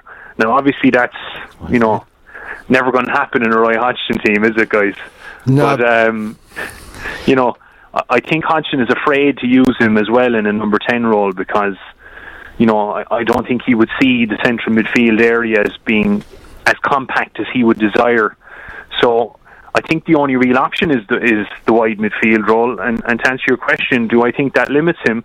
No, I don't really because in in in Roy's four four two, they're not wingers, wide midfielders. They are wide midfielders. We saw how narrow James McArthur has played over the last uh, few months, and we saw him come inside and create Andros Townsend's equaliser on the weekend. And, and, as I mentioned earlier, Meyer has come into those kind of inside left areas and interacted very well with Wilfried Zaha in the last two games as well. So no, I don't think it limits him. And I think if you were Max Meyer, you'd be thinking, well, this is my only shot of getting in the team, so I better get used to it. Indeed. Um, hello, Alan. It's uh, Nick here. Uh, we've got the striker conundrum. We've got we've got Wickham or Operation Rick Wickham as we call him now. Um, we've got Benteke coming back. Townsend and Zaha are up front. Um, it worked at first, I think, last season because they didn't know what they were doing and I don't think the opposition knew what they were doing. Uh, a bit like Bolasie was when he was with us. So it, it kind of worked in our favour. Now, should Roy be looking at getting another striker in with with these other players potentially coming back? Well, I, I, think the answer to that question is is a definitive yes. I mean, none of the striking options in the squad are very palatable at the moment, Wilfried Zaha aside. You're right that the tandem of Zaha and Townsend did work very well in the last couple of months of the last season. And I think the reason for that is that top level defences have forgotten how to play against a genuine strike partnership. And we've seen even in the last couple of games, Arsenal had terrible trouble up against Zaha and Jordan Ayew, two on two, running into the channels either side of their centre backs. And Chelsea had trouble with it as well. As I said, they shipped the equaliser Townsend running into the inside right channel just beside David Luiz. So it's a challenge that top level sides aren't really used to anymore. The only trouble with it is that I think both Zaha and Townsend are on record as saying that they'd rather play with a more, uh, I suppose, um, direct option, and Christian Benteke is that option. He's uh, managed to win an average of nine aerial duels in his four starts this season. He's by far the best target man in the squad. Alexander Sørloth, who has yet to score for Palace, clearly is not up to the required standard. But the problem with Benteke, as you guys well know, as Palace fans through and through, is that he is on an 18 month long odyssey of not being able to hit a barn door with a banjo. He has been injured, and to be fair. I think that that's affected him more than we realised. Yeah, that's true. Uh, he has had his injury woes, but I, I do think the stats reflect that he's he's he's had an unbelievable time in terms of missing big chances. I mentioned earlier the four big chances he missed against Southampton, and that kind of uh, profligacy was going on all through last season as well. And you look at the other options. I know Jordan Ayew's on, on loan. Thank God you didn't buy him because he's in his fourth season in the Premier League and he's never scored more than seven goals. He's 27 now. I don't ever see him uh, materialising into the finished article. So, you know, what other options are there? That, I think that's it, isn't it? Connor Wickham, as you say, Operation Wickham. He, he, if you want to say Benteke's had his injury issues, this guy would give Darren Anderton a run for his money, wouldn't he? Alan, I had a question, but we're running out of time. Will you stick on with us? To, to after the news because it's a really important question. I'm gonna let you stew on it. I asked the Palace fans uh, before the show started if you had the option for Roy Hodgson now to be taken to Fulham to replace Slavisa Jokanovic, would you do that to in, you know in, infuse some fresh ideas and maybe bring in a new manager, a new man to take Palace forward? Uh, you know, again, we, we've seen the likes of De Boer and whatnot sort of try and change things up, but maybe a return for Allardyce, maybe something different, just to ensure Palace keep their heads above water? We'll ask you that question. We'll get the answer to that question after your 8 o'clock news as well. Alan O'Brien uh, joining us here from the Tactics Truck 2.com. Make sure you go on and uh, read his works of genius. At the moment, in fact, it's finished. Red Star Belgrade 2, Liverpool nil. They definitely haven't conquered all of Europe tonight. I'll tell you that for free. Uh, Club Bruges winning 4 0 in Monaco as well. Not a great start for Thierry Henry. Some early goals, though, in the Checkatrade Trophy. Wimbledon 1, Stevenage nil. And it's former Eagle Kwesi with the goal for Wimbledon. Wycombe nil, Oxford United 1. Cameron Brannagan uh, will be well. He he's grabbed that one, and our producer, or our AP Joe, will be very very very happy with that one. And goal in League One, Walsall nil, Charlton Athletic one. Lyle Taylor, after uh, after missing a few games to injury, he's back with the bang as he scored a six-minute penalty. This is Love Sport Radio with the Crystal Palace fan show. Back with Alan O'Brien next. Love Sport, five five eight AM. When looking for the best possible deal for his car insurance, Jim went on a spokesmansaid.com and saved hundreds. I'm Jim. I'm a radio presenter based in Glasgow. I couldn't believe how expensive the car insurance for our Citroen C4 Picasso was going to be from my existing insurer. I went on a spokesman said and saved an incredible £600. Just amazing. Signing up to a spokesman said, best thing I could have done. Find quotes from over 100 leading insurance providers at a spokesman spokesmansaid.com. Getting real people, real savings. Compare, switch, and save with a spokesmansaid.com. If you're in business, I bet you hate wasting money. We Do Taxi Tops can help you achieve minimum wastage on your advertising costs and maximum exposure. Our revolutionary taxi tops can target your potential customers in the right place at the right time, so your message has the greatest potential for making an impact. We Do Taxi Tops. Visit wedooh.com. We Do, the smarter, quicker way of advertising in London, supporting London businesses of all sizes. If you fall asleep at the wheel, you'll put your life in danger and the lives of others as well. Before you feel tired, pull off the road into a services or other safe area. Drink some strong coffee and take a quick nap while the caffeine kicks in. If you're having a nap, you've left your lights on, sir. Alright, cheers. Think. Don't drive tired. You love your sport, but it can be a pain organising it. Endless phone calls, emails, and text messages, organising players and collecting money can all be a headache. What you need is Teamer.net, the free sports app that'll help you manage your team's events, communicate effectively as a team, and now you can collect money simply and securely via Teamer payments. Relied upon by 2 million members, Teamer is available for free on desktop, Android, and iPhone. This is Love Sport Radio with your Crystal Palace fashion. What are you pointing at? The fact that you got an under 21 team playing Yeovil. Yeah, Yeovil won West Ham under 21s. No, Sean Donnellan with the goal for uh, for Yeovil. The Glovers. Do you know Indeed, the, the Glovers? indeed. Yeah, the Glovers. Do you know why? They make gloves. Yeah, exactly that. Well. And Crystal Palace are called the Eagles because they make eagles, of course. That's we make eagles. exactly how it's done. This is Love Sport Radio. 5 5 at M. When you're ready to pop the question, the last thing you want to do is second guess the ring. At Bluenile.com, you can design a one of a kind ring with the ease and convenience of shopping online. Choose your diamond and setting. When you find the one, you'll get it delivered right to your door. Go to Bluenile.com and use promo code LISTEN to get $50 off your purchase of $500 or more. That's code LISTEN at Bluenile.com for $50 off your purchase. Bluenile.com code LISTEN. Away days are great, but there's nothing quite like playing at home. The same goes for McDonald's. Maximise your home ground advantage with McDelivery. You in? Order now on the McDonald's app. At participating restaurants, 18 plus, serving times, delivery fee, and terms apply. See McDonald's.com. DAB online and via Alexa smart speaker. Here's your news.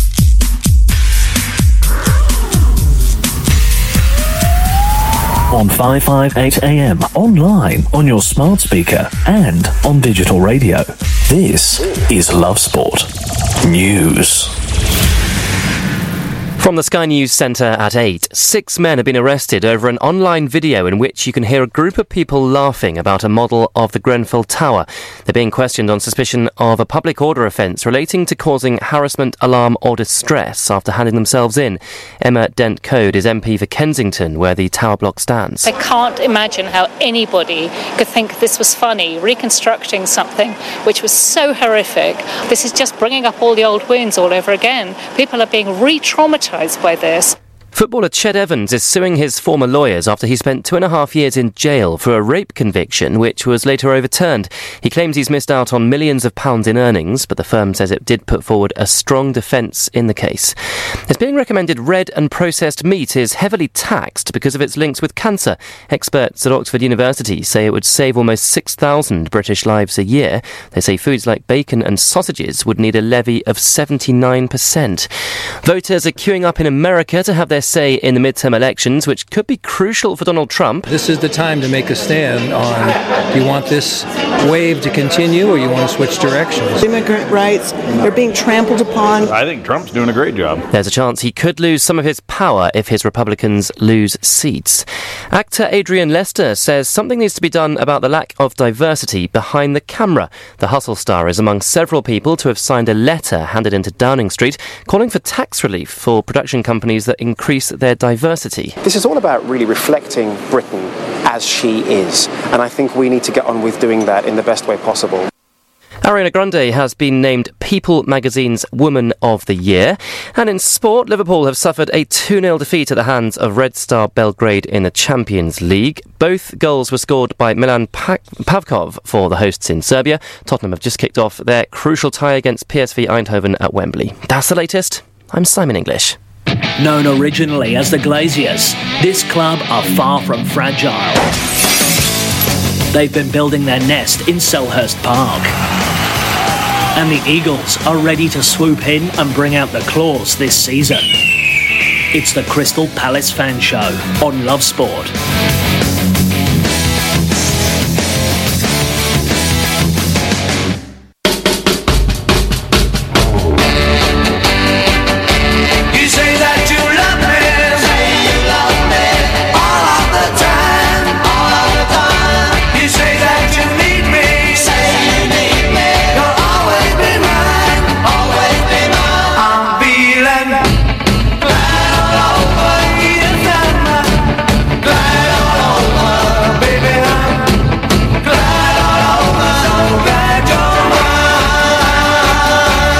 Yeah, this is Love Sport Radio with your Crystal Palace fan show. We're back and there's joining me, Diart Kernaz.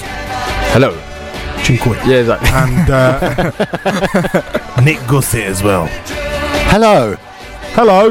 I think we should- you, know, you know, you know one. Of, I, d- I don't know. And, and Paddy, and Pat, producer Paddy. Hello. Hello. How are you? Good day. Sound like someone from Red Dead Redemption. That's so weird. oh, okay. uh, yeah, we're still on the line with uh, Alan O'Brien from the Tactics Track 2. Alan, I posed you the question uh, that if Crystal Palace had the opportunity to uh, move Roy Hodgson along and he, he went to Fulham, do you reckon they would take it? Do you reckon they should take it? Should Palace take the opportunity to move Roy Hodgson along? No, I don't think so. I think it would be foolish to dispense with Roy Hodgson uh, at this juncture. Uh, firstly, because the options uh, at Palace's disposal to replace him aren't exactly overwhelming. And second of all, because as I argued earlier, I don't think he's necessarily doing that bad of a job. I think the run of results they've had recently have been somewhat unfortunate for the reasons I outlined, outlined earlier.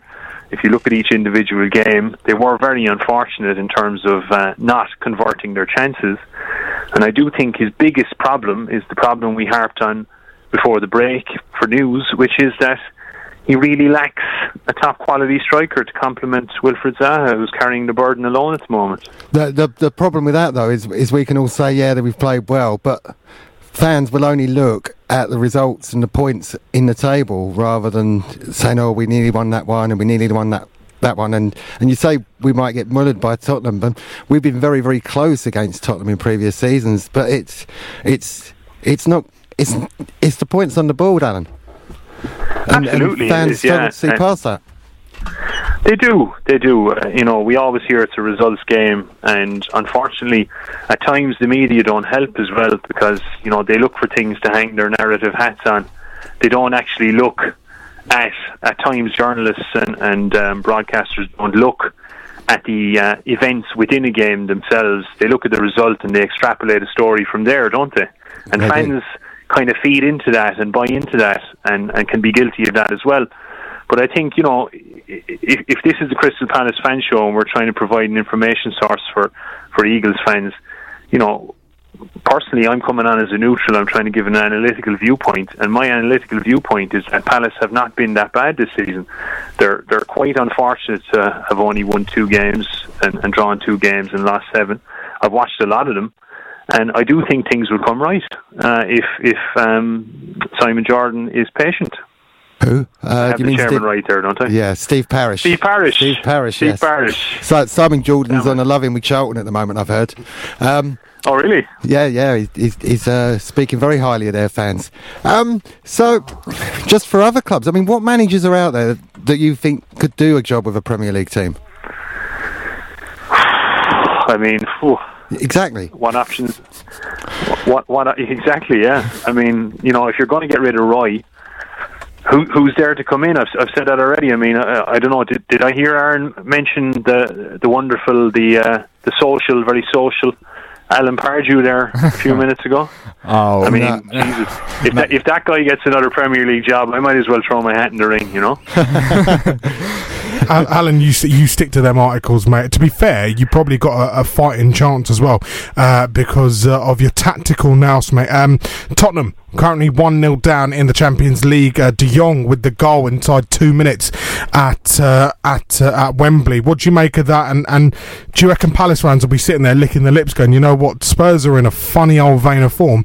Uh, uh, Palace could do something there. Yeah, I, th- I, I, I genuinely think Palace ha- have have a, a strong chance of getting a result there. I mentioned some of the negatives earlier, but you know I also uh, implied some of the positives as well. You know, if Rice sticks with that four-four-two system with, with the two strikers, uh, Townsend and Zaha, or you know even if Ayew gets to start, I, I genuinely think whichever centre back pairing shows up for Tottenham will have trouble with that. Uh, particularly because, as I mentioned earlier, Ma- Mauricio Pochettino he likes to you know encourages fullbacks forward, so there will be space in the channels for the two strikers to roam into. And and Tottenham have given away a lot of chances in recent games. I mean, they were very, very, very fortunate to beat Wolves away last Saturday evening. That was a good And game. w- Good we- game. If, if Yeah, we can do half as well as Wolves did, I'd, I'd be happy. I think you would be, yeah.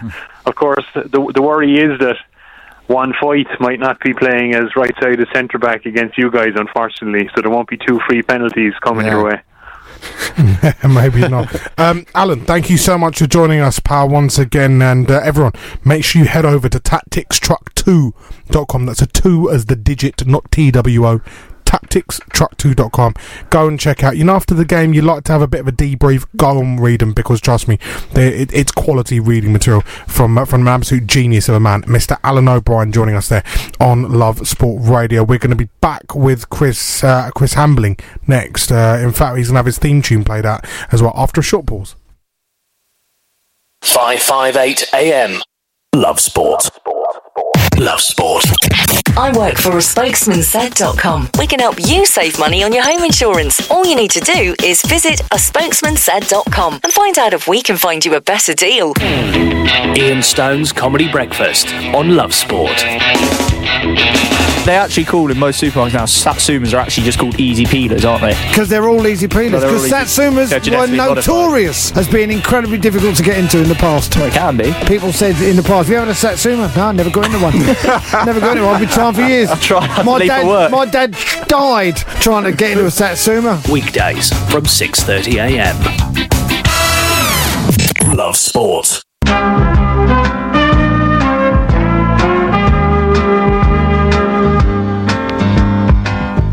Of course, that's the unmistakable sound of the arrival of a certain Hambo. We we used to have his Irish theme tune. Don't know where he is. I can't believe it. Hambo it. 50. He's actually he missed two review shows. Is, is he gonna actually be here? Well, he, he, he, he is with us. Let me hear your voice. Um, just before he, he puts his dinner on. Hambo, what's on the menu tonight, Bal?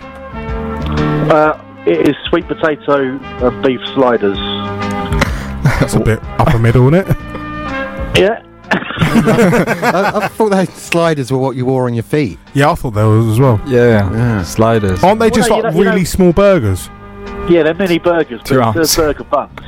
Two ounce. Two ounce. Oh, yes. Two ounce! I missed that. Was it was it a joke? Well, yeah. Dr said Dr chucked in two ounce, when we said really small burgers. Right, got it, got it. Well done, Deal, mate. You're getting there? Yeah, I, what's up with you? I haven't heard You've disappeared. You went Vegas. You went to a buffet yesterday. You just went to a buffet. Yeah. What? I did Cosmo World Buffet. Oh, it's good shout, mate. Good shout. Hey, enjoying life. the, the, the hibachi grill is excellent.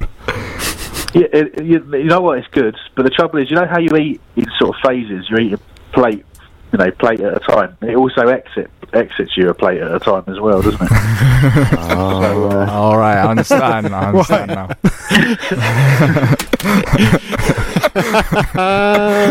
Hambo, let's uh, let's talk about more pressing matters, like, aka the football. What did you make on, on Sunday? Did you, were, were you weeping as you watched?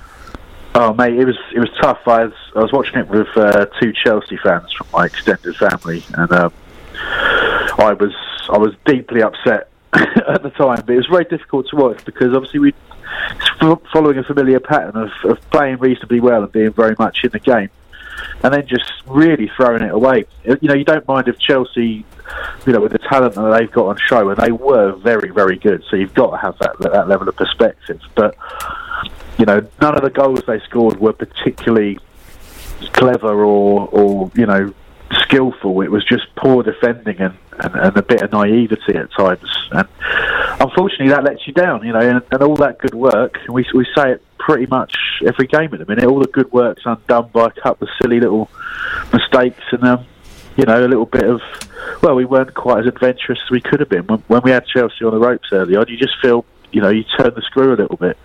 Um, but you know, I, you know, it's it's a, it's a missed opportunity in some ways, but ultimately those are those are your bonus games, so can't can't be too down about it. Indeed, um, we, we were talking earlier about the number of players that, that were surrounding. Um, I nearly said Hambo. Then I meant Zaha. um, Zaha's yeah, yeah, easy, same hairstyle. Um, they've um, Zaha's really got to look at releasing the ball. If we've got only six six players left on the opposition team to, to cover our other ten, hasn't he? Yeah, he, has, and it can be. That's when it can be frustrating to watch Wilf when he, he gets his head down and starts running at defence, which you kind of wanted to do. But like you say, if they've got minimum four players on him, then somewhere else on that pitch is a lot of space. So that's where you have to hope that Wilf adjusts his game. But I, I would say the bigger problem there, rather than Wilf not getting his head up and looking for a pass, is the fact that even if he does, he hasn't really got a lot on. You know, you've got to get more people around him, um, and that's very difficult against the bigger teams. And that's really the the sort of the the balance that Hodgson's got to get. You know, we get when we're getting a bit of possession against those teams, it's about being brave, getting a couple of midfielders forward to, to support those those front men, particularly when it's when it's Wilf and, and Andros. Because ultimately, you know, we could have we could have got ourselves well ahead in that game. You know, before we even conceded the first goal. Um, so, yeah, disappointing. Um, we saw Max out yesterday um, in a 4-4-2 formation playing out wide. What do you make of his performance? I, th- I thought it was okay. I don't think it was spectacular, but people often, you know, expect way, way, way too much. And the longer he's, he was out of the team and not starting, you know, the the bigger those expectations and demands and sort of perceptions got really. Because we're all screaming out for him to start because he's such a classy player. But I thought it was pretty telling that Wilf was openly questioning his substitution on around 70 minutes. You know that of all the you know you're looking at that team, you're thinking, well, we've got to get back into the game. We you know. And we take Max Meyer off, and you're just thinking, well, the, the sub really was McArthur, wasn't it? You know, he wasn't really having a huge impact on the game. Although I think, you know, I think he was set up our goal. But if you if you really wanted to carry on as an attacking force, it was it was that was the sub to make. But I think you can see one thing that is going to be a, a difficult thing for, for Max to start every week is that he's he's a willing defender, but he's perhaps not an effective defender. And I, d- I don't mean in terms of what he, you know, of putting in a tackle. It's more about his positioning in in that shape because he likes to to roam a little bit. Um, you saw he was leaving gaps in the midfield, so I think potentially that's why Roy's not been not been too keen to play him. So would you start him? Uh, would you start him against Tottenham or? Yeah, I, I would. Uh, uh, but again, I, I, you know, I think we're crying out to to play Max in a in a sort of midfield three with him as the kind of attacking point of that, with two players sitting. So ideally, if you could, we were we were very close to it. But for me, McArthur comes out of that team, and you just you just try a striker, whether it's Ayew or Sørloth. That's all we've got at the moment until.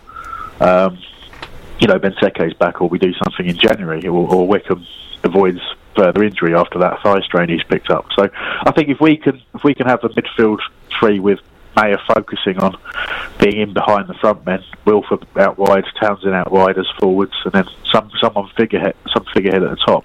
So ideally for me, it's got to be Sørloth at the moment because Ayew looks like he's really struggling. He is struggling. He's, he's um, running about a lot, but he's up there with Trevor Aylott as one of our worst. ever. I think at the moment. Nutmeg, nutmegged himself against Chelsea. That's impressive. He did. He did. um, so, um, Saul, I was wondering why against Middlesbrough. Is that bad positional sense, or is that um, doing what he's told? I think he's. I think because of the way we've been playing and the personnel we've been playing, he's been asked to run the channels a little bit. Um, I think that's just the, the, the formation that we play. We, we we're just sort of we're trying to make a four-four-two work with without four-four-two players. I think, um, and obviously when you're playing the two forwards are, na- are naturally wide players, you're you know, not I wouldn't again. I wouldn't call them both wingers. I think they're wide forwards, but they are naturally going to stay in those channels and try and isolate defenders. When you have that, it's it's difficult to chuck Sur- in there and, and ask him, um, you know, and ask the team to play completely differently just because he's a different type of player. But ultimately, that's what you you have to do.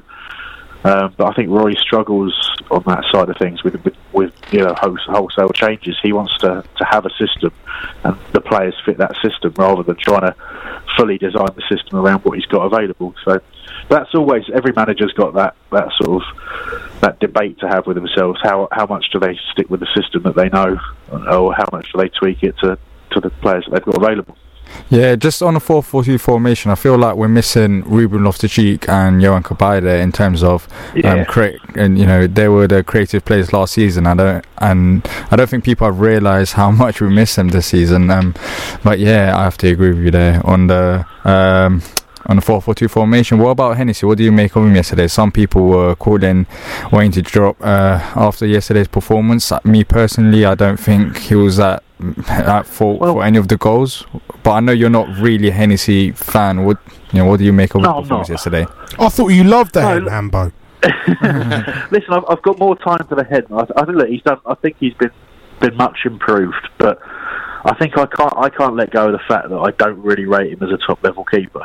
And I think when you look at, I think perhaps the opening goal, he's very much stuck on his line. I think there's a a lot of the time you just think he, he's a reactive keeper. He doesn't do an awful lot um, in terms of taking the pressure off of his defence and kind of dominating that area. He he has spells in games where he does it.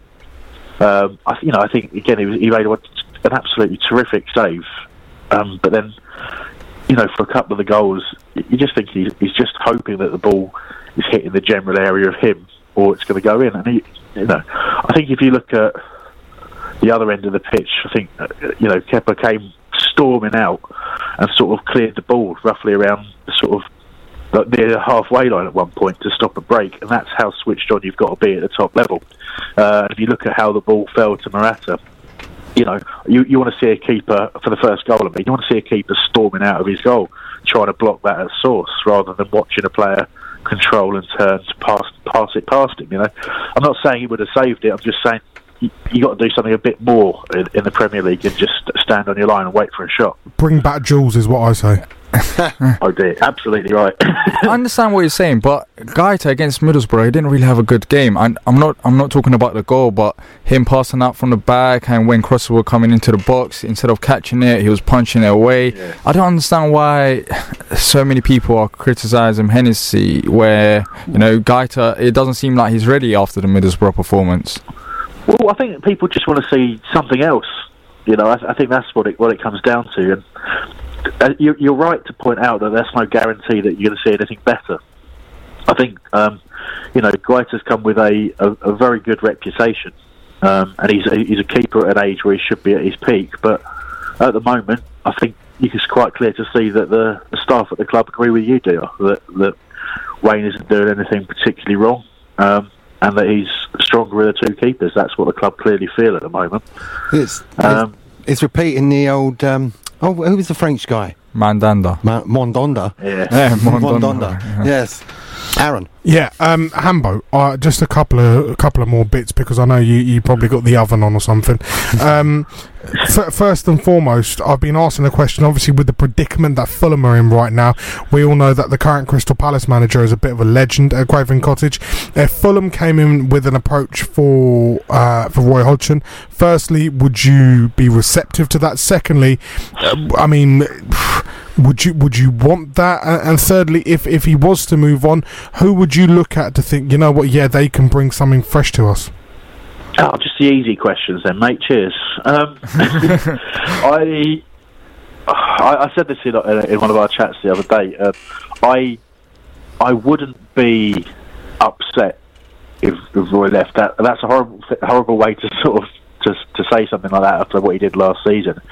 But I had lost a bit of faith in watching how we've been organised, and I, and I completely acknowledge we played better against the bigger teams. But I think that's just because we've had more space. Uh, you know, I, I, like to see I like to see us learning from mistakes, and I like to see us, you know, trying something different if we're not getting results. I think at the moment it's difficult to watch the same thing week in, week out, and just gets you know, and your manager at the end of the end of the game just says, "Well, if we keep playing like that, we'll we'll, we'll pick up points." And it's like, well, how long do we wait, Rory?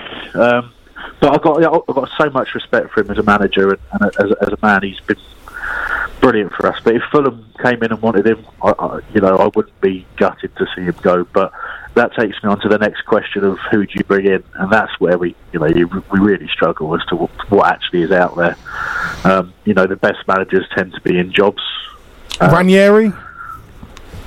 I, I, don't I don't know if we've got a, a, a squad suited to him, but then I never would have predicted what he did at Leicester. So, you know, again, I think it's a change. It's different. He's, he's clearly a, a manager with a good reputation and, and a, a very talented manager. So, hey, if he's if he's out there and willing, and we need a manager, then great. But I, you know, I've got to be got to be honest. I, I'm I'm not looking for a change. I'm just in a position where if it happened, I would I would either be surprised or particularly disappointed. But you know, what I really want is for is for Roy to turn this around and see the team playing with a bit more confidence and a bit more bravery, and, and I think that will that will breed better performances. Yeah, and uh, my final question, pal. Um, we're anti-franchise football here. What I certainly am. What do you make of this uh, this new European Super League that's uh, that's been mooted? I mean, how many how many times we heard it over the years? I can remember playing a game in the '90s called European Super.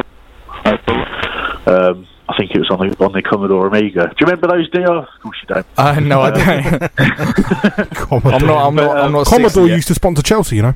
They did. They did, That's quite right. Vic 20, I- mate. Earlier on than that. Sensible soccer. too right. I do. I you know you can kind of almost see it happening, um, but I think the the difficulty with that is you're really taking it out outside, taking it away from the fans when you do that. Um, you know, it, it's it, you become you become a the, the, the sort of target demographic, if you like, to to use business speak. Um, becomes a very different type of football fan.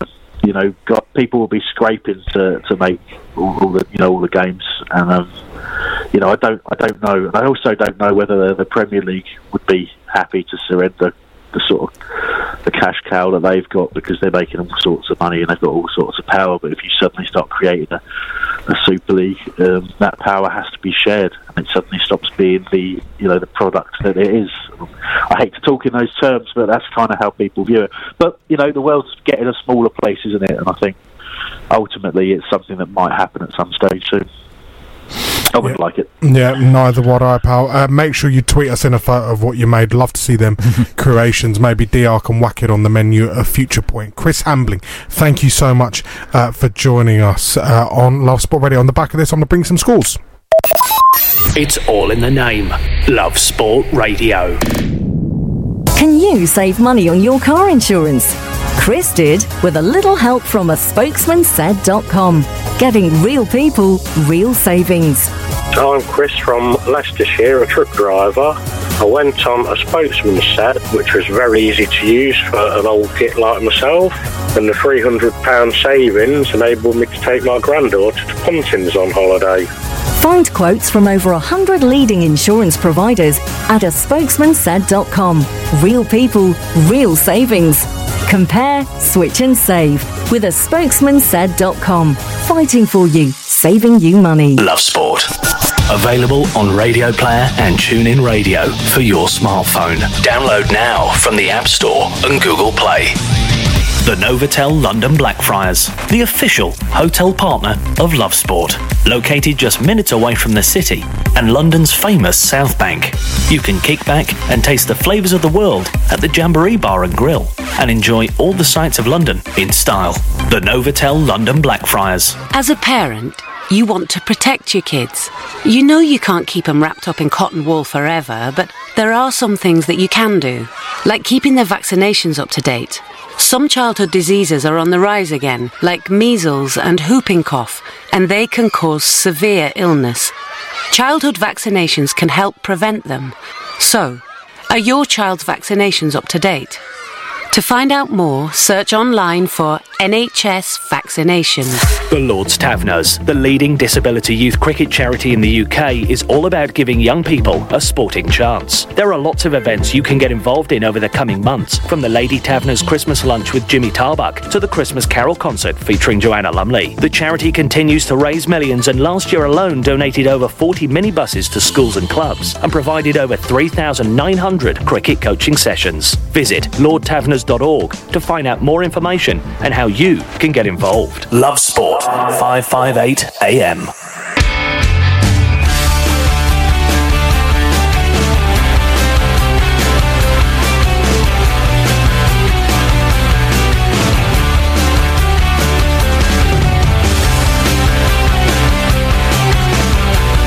Yeah, this is Love Sport Radio. Going to bring you Jim Cannon after half past eight tonight, but let's have some scores because there is plenty of action going on in the Checkatrade Trophy. Wimbledon are now two goals to the good at home to Stevenage. Anthony Wordsworth with a second goal for the Dons. It could bring some much needed relief to Neil Ardley, who is in all sorts of trouble at uh, at Kings Meadow. Elsewhere, Schalke 1, Galatasaray nil. Galatasaray. Am I meant to say that? No. You're supposed to cheer or go. No. Oh, I don't like Galatasaray one bit. So cheer. Go, oh yeah, oh yeah, they're losing. Yes. He's just wired the wrong way, this boy, you know. uh, Porto 1, Lokomotiv Moscow nil. And Northampton Town 2, Fulham under 21s nil. Bit of a mouthful there. Wycombe Wanderers nil, Oxford United 2. Everyone knows that Wycombe only start playing at 2 0 down anyway, so expect goals there. Spurs still a goal down at home to PSV Eindhoven. It finished Monaco nil, Club Bruges 4. I mean, baptism of fire for Thierry Henry. Well, you said earlier on that the team weren't going to play for him, so they've just proved that, haven't they? Mm, yeah, it's uh, it's not looking good for the uh, former Arsenal man. Red Star Belgrade 2, Liverpool nil was a full time score as well. Currently, Walsall nil, Charlton Athletic 1, Lyle Taylor with a penalty six minutes into that one, uh, grabbing the opener for uh, for Charlton at the Bescot Stadium. Barnsley 1, Everton under 21s nil half time there. You've got Lincoln City 2, Wolverhampton Wanderers under 21s uh, 1, and Mansfield nil, Grimsby 1 in League 1 as well. Um, do you have a question? Uh, yes, I do. Yeah, we Uh, have a question. It's it to do with transfers. Yeah, it's to do with transfers. I think we've been linked with a move to Danny Welbeck, um, a ten million pound move, but I, I don't know if it's uh, if it's real. It's, it's from the Sun. Uh, apparently, we're weighing up a ten million pound January bid from for, for Arsenal striker Danny Welbeck. Uh, we got a question from CPFC News HQ. Uh, thoughts on this, considering you're talking about strikers in January? Um, I don't know. Uh, I guess we could give it a try. He's, he's not. Is that a contract next year? Yeah, so it's I don't know. It depends where we are in January. I guess in around December, January, and if it's ten million pounds, that's that's cheap nowadays. So I guess it should we should go for him. I don't know. I'm gonna go for a real wild card. I'm gonna say will uh, Jermaine Defoe on loan. I'd like Jermaine Defoe. He's probably got Wage, about- wages, because I think. Hold on, what about Danny Welbeck's wages? But we, but look how old Danny Welbeck is compared to Jermaine Defoe. Yeah, but you could get you could get him on loan. Jermaine Defoe on loan. Mm, I don't know. Scores goals. Yeah, it does, but I, I don't know. Only against us. every yeah, time. Worldies against us. I reckon it'd be a good. I reckon it'd be a good move. ten million pound is is cheap nowadays. But you got to hold on. Hold, hold, hold. First, you just pulled out a point about wages. Yeah, I know, but ten now million. You just turn around to me on ten million I want- pound is cheap. But how much is Danny Welbeck on? Well, he's out of contract. He's out of contract at So- the end of the season, so so, ten we'll million work out- pound isn't exactly cheap. If it was four, I'd go, yeah, fair enough. Edin Dzeko, Yeah, but I don't think we can get him. Out of them three, I'd rather go for Edin Dzeko. Well, if I had an option, it'll, it'll be Dzeko, Jermaine Defoe, then Daniel Welbeck. But I, I, it depends where we are around late December and early January, really. if we're not scoring goals and if we're still in a mess, then I guess See, I'll go for if, Danny if you Welbeck. could, if you could, if Palace could bring in an, another another sort of um, another forward, I'd go for a four-three-three with like sort of a mini midfield trio. So one as a holder, probably Milivojevic, and then two ahead of him, maybe a Max Meyer Yeah. and Cheikhou Kouyaté. You know, Wilfried Zaha and one more on the right, or you know, one more on. on I'd say I'd get him to start switching flanks as well. Get get the fullbacks confused. Yeah, Will they do that? and then and then and then you know, obviously, so let's say Zaha and Townsend, and then a focal point up top. I reckon Defoe could be that focal point. You know, on loan from Bournemouth, where he's out of favour. He's on the telly most of the time But nowadays. then, who you got winning in headers? Because we're known for getting the ball out wide and, and whipping the crosses in. Defoe is is He's as uh, your man Alan said earlier, diminutive. Great word. Quality striker though. He Exactly. is, he is, but is he past his sell by date? His, his, his legs have got to start going soon. He can't go on forever. Should we talk about another transfer rumor or? Uh, yeah, have we got time for that? Yeah, go on. Uh, yeah, Gabriel uh, Barbosa. He's 22 years old. Um, he's on loan in Mexico right now. He scored 16 goals in 31 games, uh, 18 goals in 43 for Inter Milan. Um, Is this a risk? Exactly. It's this uh, is that because Italian league. I understand it's it is physical, it's, but it's not. I, not no leagues Well, like no, the you Premier get League. plenty of time Yeah, it- yeah, yeah. That's why I don't know. What do, what do you think, Nick? Worth worth going for him or? I think you've got to have somebody who's got plenty of Premier League experience because you, you need to have somebody to hit the ground running without getting getting used to playing in such a, diff- a league that's different to, to the others. Yeah, I wonder how much it'll cost us though, because I reckon it could be. I well, I'm saying that, but no, I'm just thinking West Ham are in for him, Southampton are in for him, so I don't think he'll be that cheap. And I probably agree with you there that we should get a recognised Premier League striker because we're not in a position where we could just risk it. We're not scoring goals and we're in know, deep trouble with strikers. So I'll probably um, probably miss that unless we can't get anyone else. Then potentially go for him. But yeah, I'll probably I'll rather go for Daniel Welbeck. Pr- Probably then. The problem with Danny Barbosa. Welbeck is he gets injured. Injured as well. That's big what I'm saying. And at Palace, knowing our luck, he'll probably come and then you'll get injured in the car park after his medical. He's not scoring many. I'm just looking at his stats 2014 15, 25 games, scored four, three assists. 2015 16, 11 games, scored four. That's not a bad return. Two from 16. 11 games he played. Uh, Danny Welbeck? In 2015 16. 11 games. Yeah. 16 games, 2016 17. Then in his 17 18, he played 28 games and scored five times. That's I know that's prolific for Palace, but it's not a good enough return to, to be splashing 10 mil on. Exactly, but I don't know. We haven't got really that many options. Um, on a weekend, the fans were singing Ruben Loftus Cheek. Um, do you think we've got any chance of Well, well bringing? Sarri himself has come out and said no. Oh yeah, that, oh, uh, okay. that, that there will be no move uh, for Loftus Cheek. I'm telling you, such a shame. Lacina Traore on a free. Oh, Give him a that six, that seven foot Yeah, the striker. tree, the tree, the tree, six foot eight. And I'll tell you something as well. We we've got some feedback. Football clubs listen to these podcasts. Lacina Traore, Crystal Palace. Lacina Traore on a free. Get him in. Jim Cannon joins us next on Love Sport. This is Love Sport. Ian Stone's Comedy Breakfast on Love Sport. Weird things happen down there. I watched that Dortmund game a few years ago Yeah. when they were 3 1 down and 1 4 3 or whatever it was. And that was Thomas Tuchel as well. Who, by the way, Steve McManaman called Tommy Tuchel last night. And I thought, that's ridiculous. You can't call him Tommy. Tommy Tuchel must be going mad. Must be going mad down there, Tommy Tuchel. I thought he's not some nightclub, I mean, 40s cabaret comedian. Now, ladies and gentlemen, welcome Tommy Tuchel. Weekdays from 6:30 a.m. We've all got one, and we're not afraid to put it on display. Our opinions, that is. Share yours now at Love Sport Radio on Twitter or call us 0208 70 20 558. Love Sport Radio, your fan station. This is Love Sport.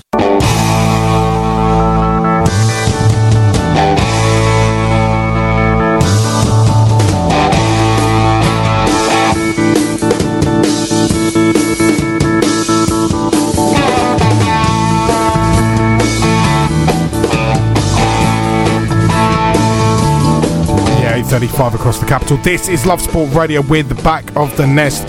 And joining us now is uh, one of the greatest Palace players to pull on the shirt, Mr. Jim Cannon. Evening, Jim. How are you?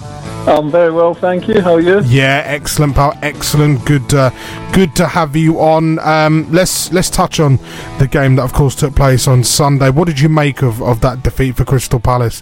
Um, you know, Chelsea kind of. I don't feel Chelsea got into you know their full sort of flow. Uh, I thought they were they were all right, and and and and Palace unfortunately were just beaten maybe by by just a little bit more quality. Yeah, I mean, I think you've you hit the nail on the head there.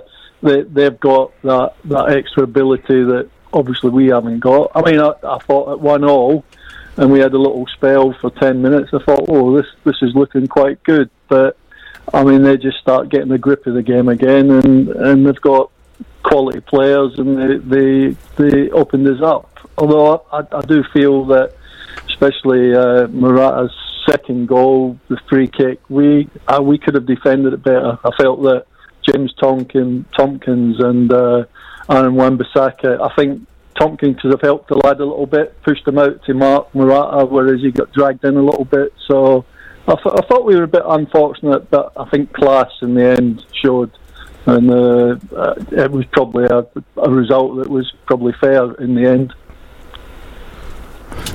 Hello, Jim. It's Nick again. Spoke to you last time. Um, it, it's very difficult, isn't it, when everybody's singing Wan-Bissaka's praises and saying, "Oh yeah, he should be playing for England already." And and as you kind of alluded to there, is he's still not the complete player. We we've seen today. I've seen that Man City might be interested in him. What would you advise him to move just yet or not? no, certainly not. Certainly not to Manchester City. He would play. He would be in the under twenty three team for the for the next few years.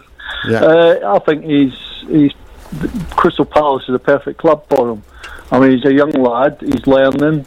Uh, I mean, I think I would have I would have put more onus on James Tomkins, putting him in the right position for the free kick that I just mentioned, because it it looked as if he wasn't sure. Maybe he was, should be marking the guy that Tomkins uh, was marking, and maybe Tomkins didn't want to get pushed out to the right wing or or to the far post marking Morata. So I'm not sure who it was, but I mean, I I wouldn't put any blame on the young lad. Uh, the same thing happened for the first goal, where the centre forward in between uh, Aaron and Tomkins again. I, I look at an experienced centre half that's played a lot of games should be talking to the young lad and sorting them out there. But uh, no, the, the, Aaron Wan-Bissaka is an unbelievable prospect, and I dare say the way he's going, one day he, he will push his way into the England setup. Uh, but I certainly, I certainly wouldn't sort of like he. he you can't tell these days because people with agents and suddenly they're throwing numbers at you. But he, he's best suited playing at Crystal Palace for a couple of more seasons and getting the experience that he needs, hopefully still in the Premiership. You, you you were saying there that um, Tomkins should have helped him out. How much should Hennessy have helped him out as well? I mean, Hennessy comes under criticism for not being vocal enough. Should he be telling players players a bit more? Do you think? Well, yeah, certainly like that because young young Aaron actually came in almost and stood on top of Tomkins, and Morata was behind him, only a, a like a few feet, and obviously the ball gets flicked on on quick, so he's caught out of position even quicker uh, because things happen so quick there. I watch. I mean, I, obviously I work at Palace match day, so I see every game, and I don't actually see any player on the park talking these days. Now, whether that's just I'm not noticing them or maybe they are, but it, it doesn't seem to be. I mean, in my day, my keeper, if it was John Burridge or Tony Burns or whoever was playing, would have been screaming to pick somebody up. And and you shouldn't. A player should never be left on his own in the 18-yard box from a free kick. Should always have somebody near him. So, yeah, possibly Hennessy should be a bit more vocal and, and screaming for people to pick up. Because sometimes it's just a little reminder. You know, you're watching something else and somebody just screams at you, who's picking him up, and it just livens you up a little bit, and you go and pick your man up. So, but it doesn't. It, I don't see players talking on the pitch. So, uh, uh, yeah, I thi- certainly not at Palace. I think we miss uh, Jedinak in that respect for that, didn't we? And and maybe even Cabaye was having quiet words when when he was there last season. Yeah. Yeah, because Cabaye was quite fiery. I mean, you, you almost Yeah. see him sort of moaning, and especially at the referee. So yeah, you probably miss people. That. I don't actually know who who actually talks. I, I could watch a game and I couldn't tell you. I couldn't see somebody rolling their sleeves up and and sort of slagging people off to get them to do the jobs that they're supposed to do. So maybe maybe that's just the way Premiership footballers are these days. Um, hi Jim. How would you describe yourself to someone who hasn't seen you play before? I'm only 18 years old, so unfortunately I wasn't able to um, watch you play. Um, How would you describe yourself? I would, I would have. People always say I was big old rugged centre half, but I was quite a culture centre half. I could play. I was left footed or right footed. I could, I could pass balls, and I, I played sort of three seasons as left back. Uh, and Malcolm Allison had us playing the wing back uh, system and then there's three five uh, two. So I, I was playing almost like a left winger, and I played midfield. So I was, I think I was more than just a a sort of like get up and header it and tackle guy. I, I could actually come out and I was quite well known for bringing the ball out and sort of trying to get involved in the middle of the park. So uh, I would have I would have been better suited today than I was in the muddy pitches back in the seventies and eighties. Oh, I love the muddy pitch. Um, just you, you mentioned you mentioned Malcolm Allison before we asked you about the Tottenham game and what you'd do if you were Roy. One one Malcolm Allison story, please, because people were, were were shouting at me when I told them I interviewed you, and you never mentioned him. So just just one story, please, to satiate our One listeners. story. Uh, oh, Malcolm was like a character. Like, we, he would sort of, he would say to us uh, one day, like we, we we trained all different areas, different pitches, and like we we never had a set training ground in them days. And Malcolm would come onto this area, and it, it would just be a paddy field, and then he'd look over this fence, and you would see the beautiful school play, playing fields. And he'd suddenly say to everybody, "Right, come on, lads, over there." It's like, and suddenly this sort of uh, caretaker or janitor or whatever would be come running up, and you could see Malcolm put his arm round him, and he'd just come back and say, "Yeah, it's all right, lads, carry on. I'm, I'm sending a crate of champagne, four tickets for the game next week." And like, he was just, he was brilliant. He was, uh, he was a, he was a really nice guy as well, but he was, uh, he was way ahead of his time when it comes to coaching, and uh, he would have been uh, unbelievable in this day and age. Um, just looking ahead to the game on a weekend, are you confident that Palace could potentially get a result against Tottenham? well, I wouldn't say I wouldn't say I was confident, but I mean we haven't been playing bad. I mean the the game Arsenal people really didn't give us much chance against Arsenal, and you know like on another day we could uh, we could have won if we'd have won that game three two. I don't think anybody would be sort of like said, "Oh, that was a that was a lucky result." So I mean I think Tottenham uh, they- they're obviously they, they seem to start picking up again. They've, they seem to have had a little spell a few weeks ago, but they've got back on song a little bit. They've, they've obviously got lots of great players and goal scorers, and that's the one thing at the moment that you would say is letting us down. Just being somebody being able to put the ball in the back of the net. But I don't think we've got anything to fear. You know, if we play and show the commitment we showed against Arsenal at home, then uh, it, it'll be a really good game. How does Roy potentially change things up? Obviously, we know that Palace in front of goal haven't been the best. Um, you know, Ayew's received a bit of criticism. How how can you change this without, you know, I mean, before January, especially, you know, where where th- th- there's not much rotation. Is there a different system you'd like to see? Is there something different you'd personally say? You know what, that's diff- that needs to be changed. What is it?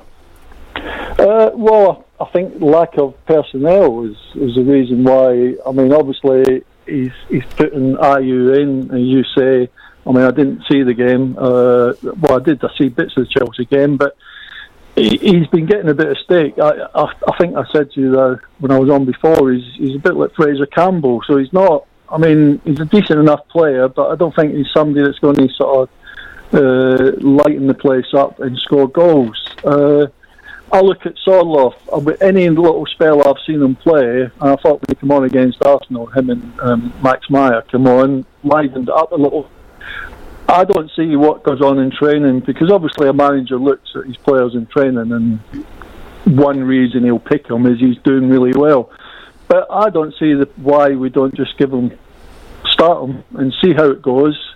And and if if at the end of the day he's not doing the job, then obviously you can change it. But I don't think it's fair to keep bringing somebody on for five, ten minutes, fifteen minutes. He, he actually got a twenty-minute run out against Arsenal, and he, he looked quite lively. You know, I think we need a, a presence up there to help Andros Townsend and, and Wilfried. I, I think you're asking too much for these two lads. All, we're all right if we can get the ball in, on the floor to them, but anything that goes above head height, then you know it's going to come straight back, and that's just that, that's not what you want when you need people to hold the ball up and bring other people into the game. So I, there's no other personnel unless you see. I saw something the other day. Somebody said Scott Dann up front. but I mean, I've played up front before. I remember Alan Mullery played me up front against Derby County because we had no centre forwards. Now I was useless, but I put myself about. Um, I don't know. There's there's no. Uh, unfortunately, we're in a position now where uh, main strikers. I mean, obviously, Connor Wickham's been out for so long, and I don't know if he's injured again.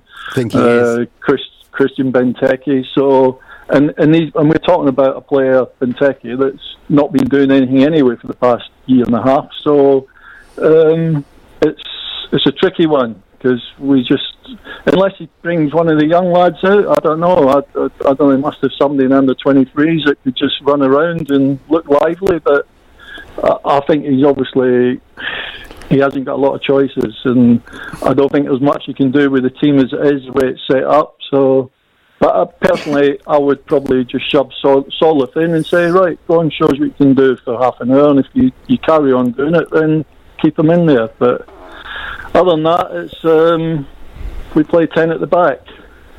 Where's well, last last question, Jim, because uh, we're running out of time. We've got to let some some t- people from a team called QPR coming after us.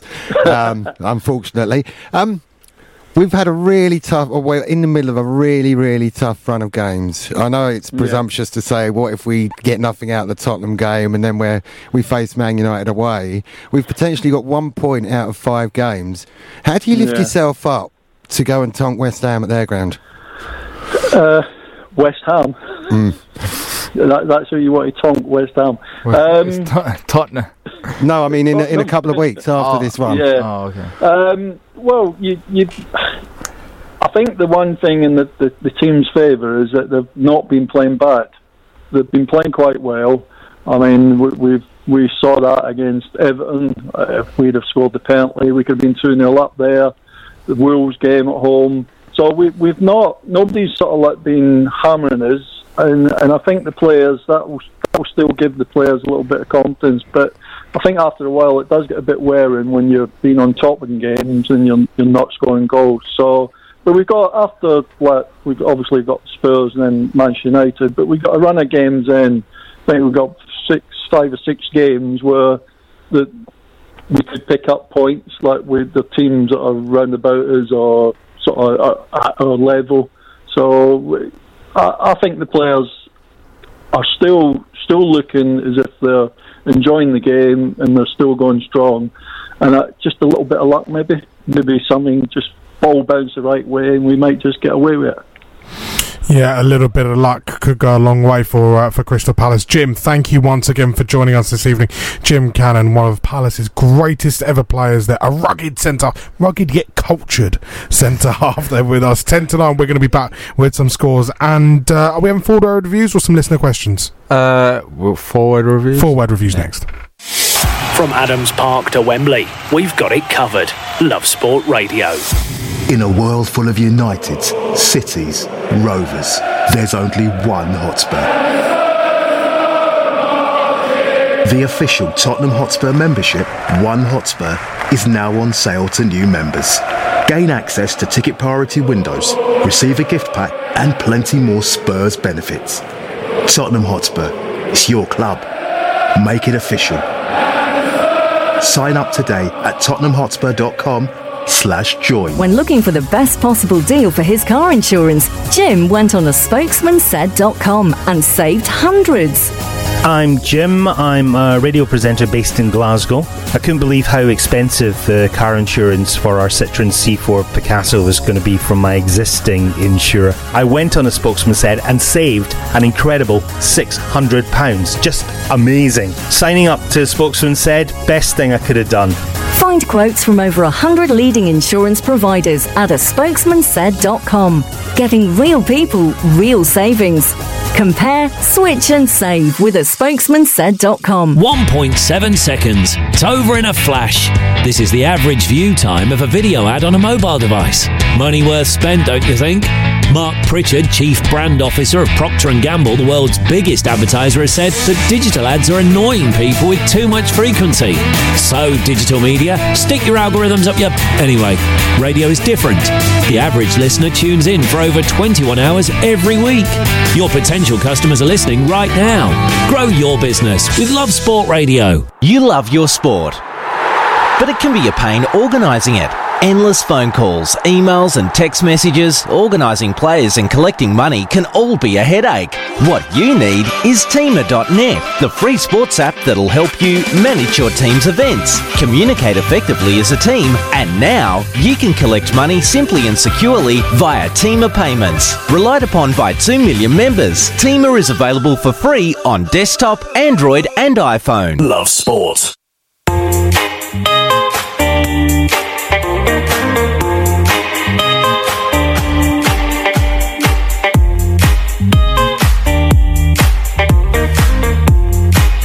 Yeah, good evening. This is Love Sport Radio. We're back of the nest for another eight or so minutes. Let's take a look at some of the scores. It finished in Group A in the Champions League. Monaco nil, Club Bruges four. It's currently half time at Let's Go one, Borussia Dortmund nil, Inter nil, Barcelona nil.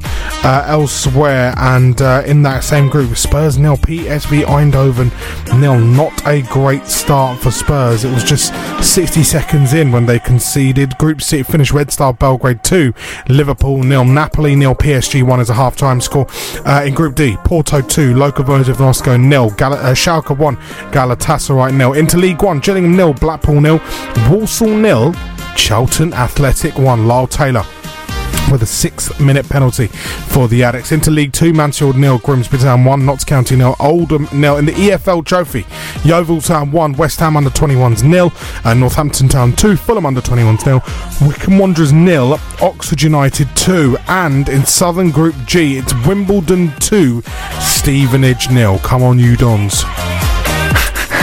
Where's your choir? Yeah. The, the way you said, no, the way you said, what I say? The, like, come on, you dons, like your face reaction. Come on, you Dons. Like, yeah. I just want them to get a result in the league. When, Oh, when, when are they going back to Plough Lane? Not next season, season after they start building work. So yeah, Love Plough Lane. I love it. Love Plough Lane. Love used to go there a lot. The funny thing is, my first away game as a Manchester United fan was Wimbledon at Selhurst Park. Oh. I saw Wimbledon's first ever league game at Plough Lane when I think they beat Halifax 2 1 in 1976, round about then. I saw their very last league game at Plough Lane where Crystal Palace tonked them and Collymore came on for Palace. Oh, it wow. might have been where um, Ian Wright scored from near the edge of the centre circle. And Segers was chipped. Oh, Hans Segers, I remember him. Do, you- do you remember him? Sp- Yeah, played, yeah. played for Spurs in the early 2000s. Did he? Yeah, he did indeed. He did indeed. German goalkeeper. Uh, have you got some uh, forward reviews? Yeah, I apologise if some of these are repetitious from the, our podcast that we sent out this morning, but sorry, you got to listen live as well.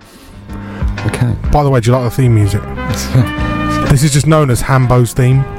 Oh, yeah, it's not Yeah, it's bad. It's, just- a bit bit muzak, bit bit lift, bit muzak. I love this song. This is Yeah. a, this is this is great. This is really good. You lift your head, you nod your head left and right, left and right. no, you nod your head up and down, Dio. You don't nod left and right. or if you've got neck problems like me, you do left and right. Adam at the darts, heart, passion. Unlucky lads. Adam J Johnson, Eden Hazard. Who? The difference. Adam J. I know what you're thinking. Adam Johnson. Adam CPFC 91. I'm just going by their names, not their ats. Right. Have you done these alph- alphabetically? No, no, they just, they just happen to be There's there. a lot of Adams. Okay, then it's going to end soon if it's alpha- alphabetically, because the next one's Wardy. Lacking in final third. Mark Jones, simply not good enough. Stevie G. Half press doesn't work. Ken Kingston from Kingston. Where is a striker? In the treatment room. In the treatment room. Don't you follow stuff? George Emmett got what we deserved. Fair play. Cole Craster, our defence is poor. Chuck, the Mooncat 22. Oh, I love that. a bit of Chuck. We scored a goal! Nice one. And I'll add in open play. Um, Can't, No, no, no, no. You can't do that because it's a full word review, not a six word review. Exactly what Gale Power is So right. that Nick. one, that one, That would make it seven in open play. that's a good, even better. Is that- even better. yeah. My maths, my maths is shocking, but yeah. So uh, yeah, th- just keep Chucks as it is, please. Thanks. I'll go back, Chuck. We scored a goal. Yep, thank you. Mick Tavius. Tomkins has a shocker. Law Anderson, three poor goals conceded. Mark Taylor, hard work, lacked quality. PD Eagle, I think he might be taking the mickey a bit. Build team around Schlupp. and I'm going to end, end with Dave on a positive. A good goal from Starman. There you go. Thank you Goal very much for uh, for your four word reviews. We're back next Thursday from seven. Well, I won't be. It'll be Bubba Watson and uh, a couple more from back of the nest. Thanks to everyone who's got involved. Liverpool have conquered all of Europe tonight. Um, and uh, yeah, very very quickly. In fact, we've got a couple of seconds. Spurs uh, Spurs at Palace at the weekend. How's it going to go? Uh, it might be 1 0 to Palace. Reason being, Tottenham will go to score, but that penalty from 1 0. Palace. 3 0 Palace. Have a good one. 3 0. This is Love Sport. Can you save money on your energy bills? Tony did, with help from a spokesman said.com. Getting people real savings. Hi, I'm Tony from Northampton. My bills for gas and electricity had gone straight through the roof, so I decided to try a comparison website to get the price down. I chose a spokesman said, and they saved me £2,800 by switching me to Octopus Energy. It was so easy, I used them for my house and contents insurance too. I'd been with the same firm for years, but a spokesman said offered a range of cheaper options that saved me £240 in the first year. And when the premiums went up again the following year, I saved a further £306. Everybody who wants a better deal on insurance and power suppliers should try a spokesman said. A spokesman said gave Tony a voice when it came to saving money on his energy bills with a cash saving of over £3,000. For help saving money on your energy bills, go to a spokesman spokesmansaid.com. Fighting for you, saving you money. My family and I are shake, shake, shaking off the salt. But did you know most of the salt we eat doesn't come from the salt shaker? It's already in the foods we buy. Sauces, ready meals, cereals. It's surprising where salt pops up. That's why we use the Change for Life food scanner app. With a simple scan of the barcode, it shows us how much salt is in our favourite food, so we can make healthier choices. Easy. Be food smart. Download the Food Scanner app today. The Lord's Taverners, the leading disability youth cricket charity in the UK, is all about giving young people a sporting chance. There are lots of events you can get involved in over the coming months, from the Lady Taverners Christmas lunch with Jimmy Tarbuck to the Christmas Carol concert featuring Joanna Lumley. The charity continues to raise millions and last year alone donated over 40 minibuses to schools and clubs and provided over 3,900 cricket coaching sessions. Visit lordtaverners.org to find out more information and how you can get involved. Love Sport. Available on Radio Player and TuneIn Radio for your smartphone. Download now from the App Store and Google Play. Goal in League One. Walsall nil, Charlton Athletic two. Krystian Bielik with the goal for the Addicks and a big goal. It is that could be the difference between one point and potentially three for Lee Bowyer's men. We're going to carry on talking all things uh, Championship football and EFL football next with the QPR fan show. Plenty on the way. Do stick with us.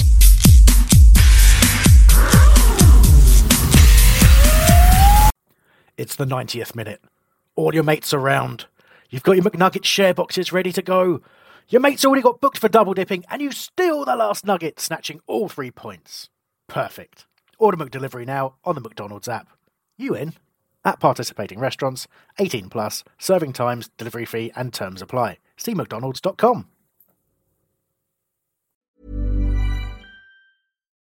Botox Cosmetic, onabotulinumtoxinA, FDA approved for over 20 years. So, talk to your specialist to see if Botox Cosmetic is right for you. For full prescribing information, including boxed warning, visit BotoxCosmetic.com or call 877-351-0300. Remember to ask for Botox Cosmetic by name. To see for yourself and learn more, visit BotoxCosmetic.com. That's BotoxCosmetic.com. This podcast is proud to be part of the TalkSport Fan Network. TalkSport. Powered by fans.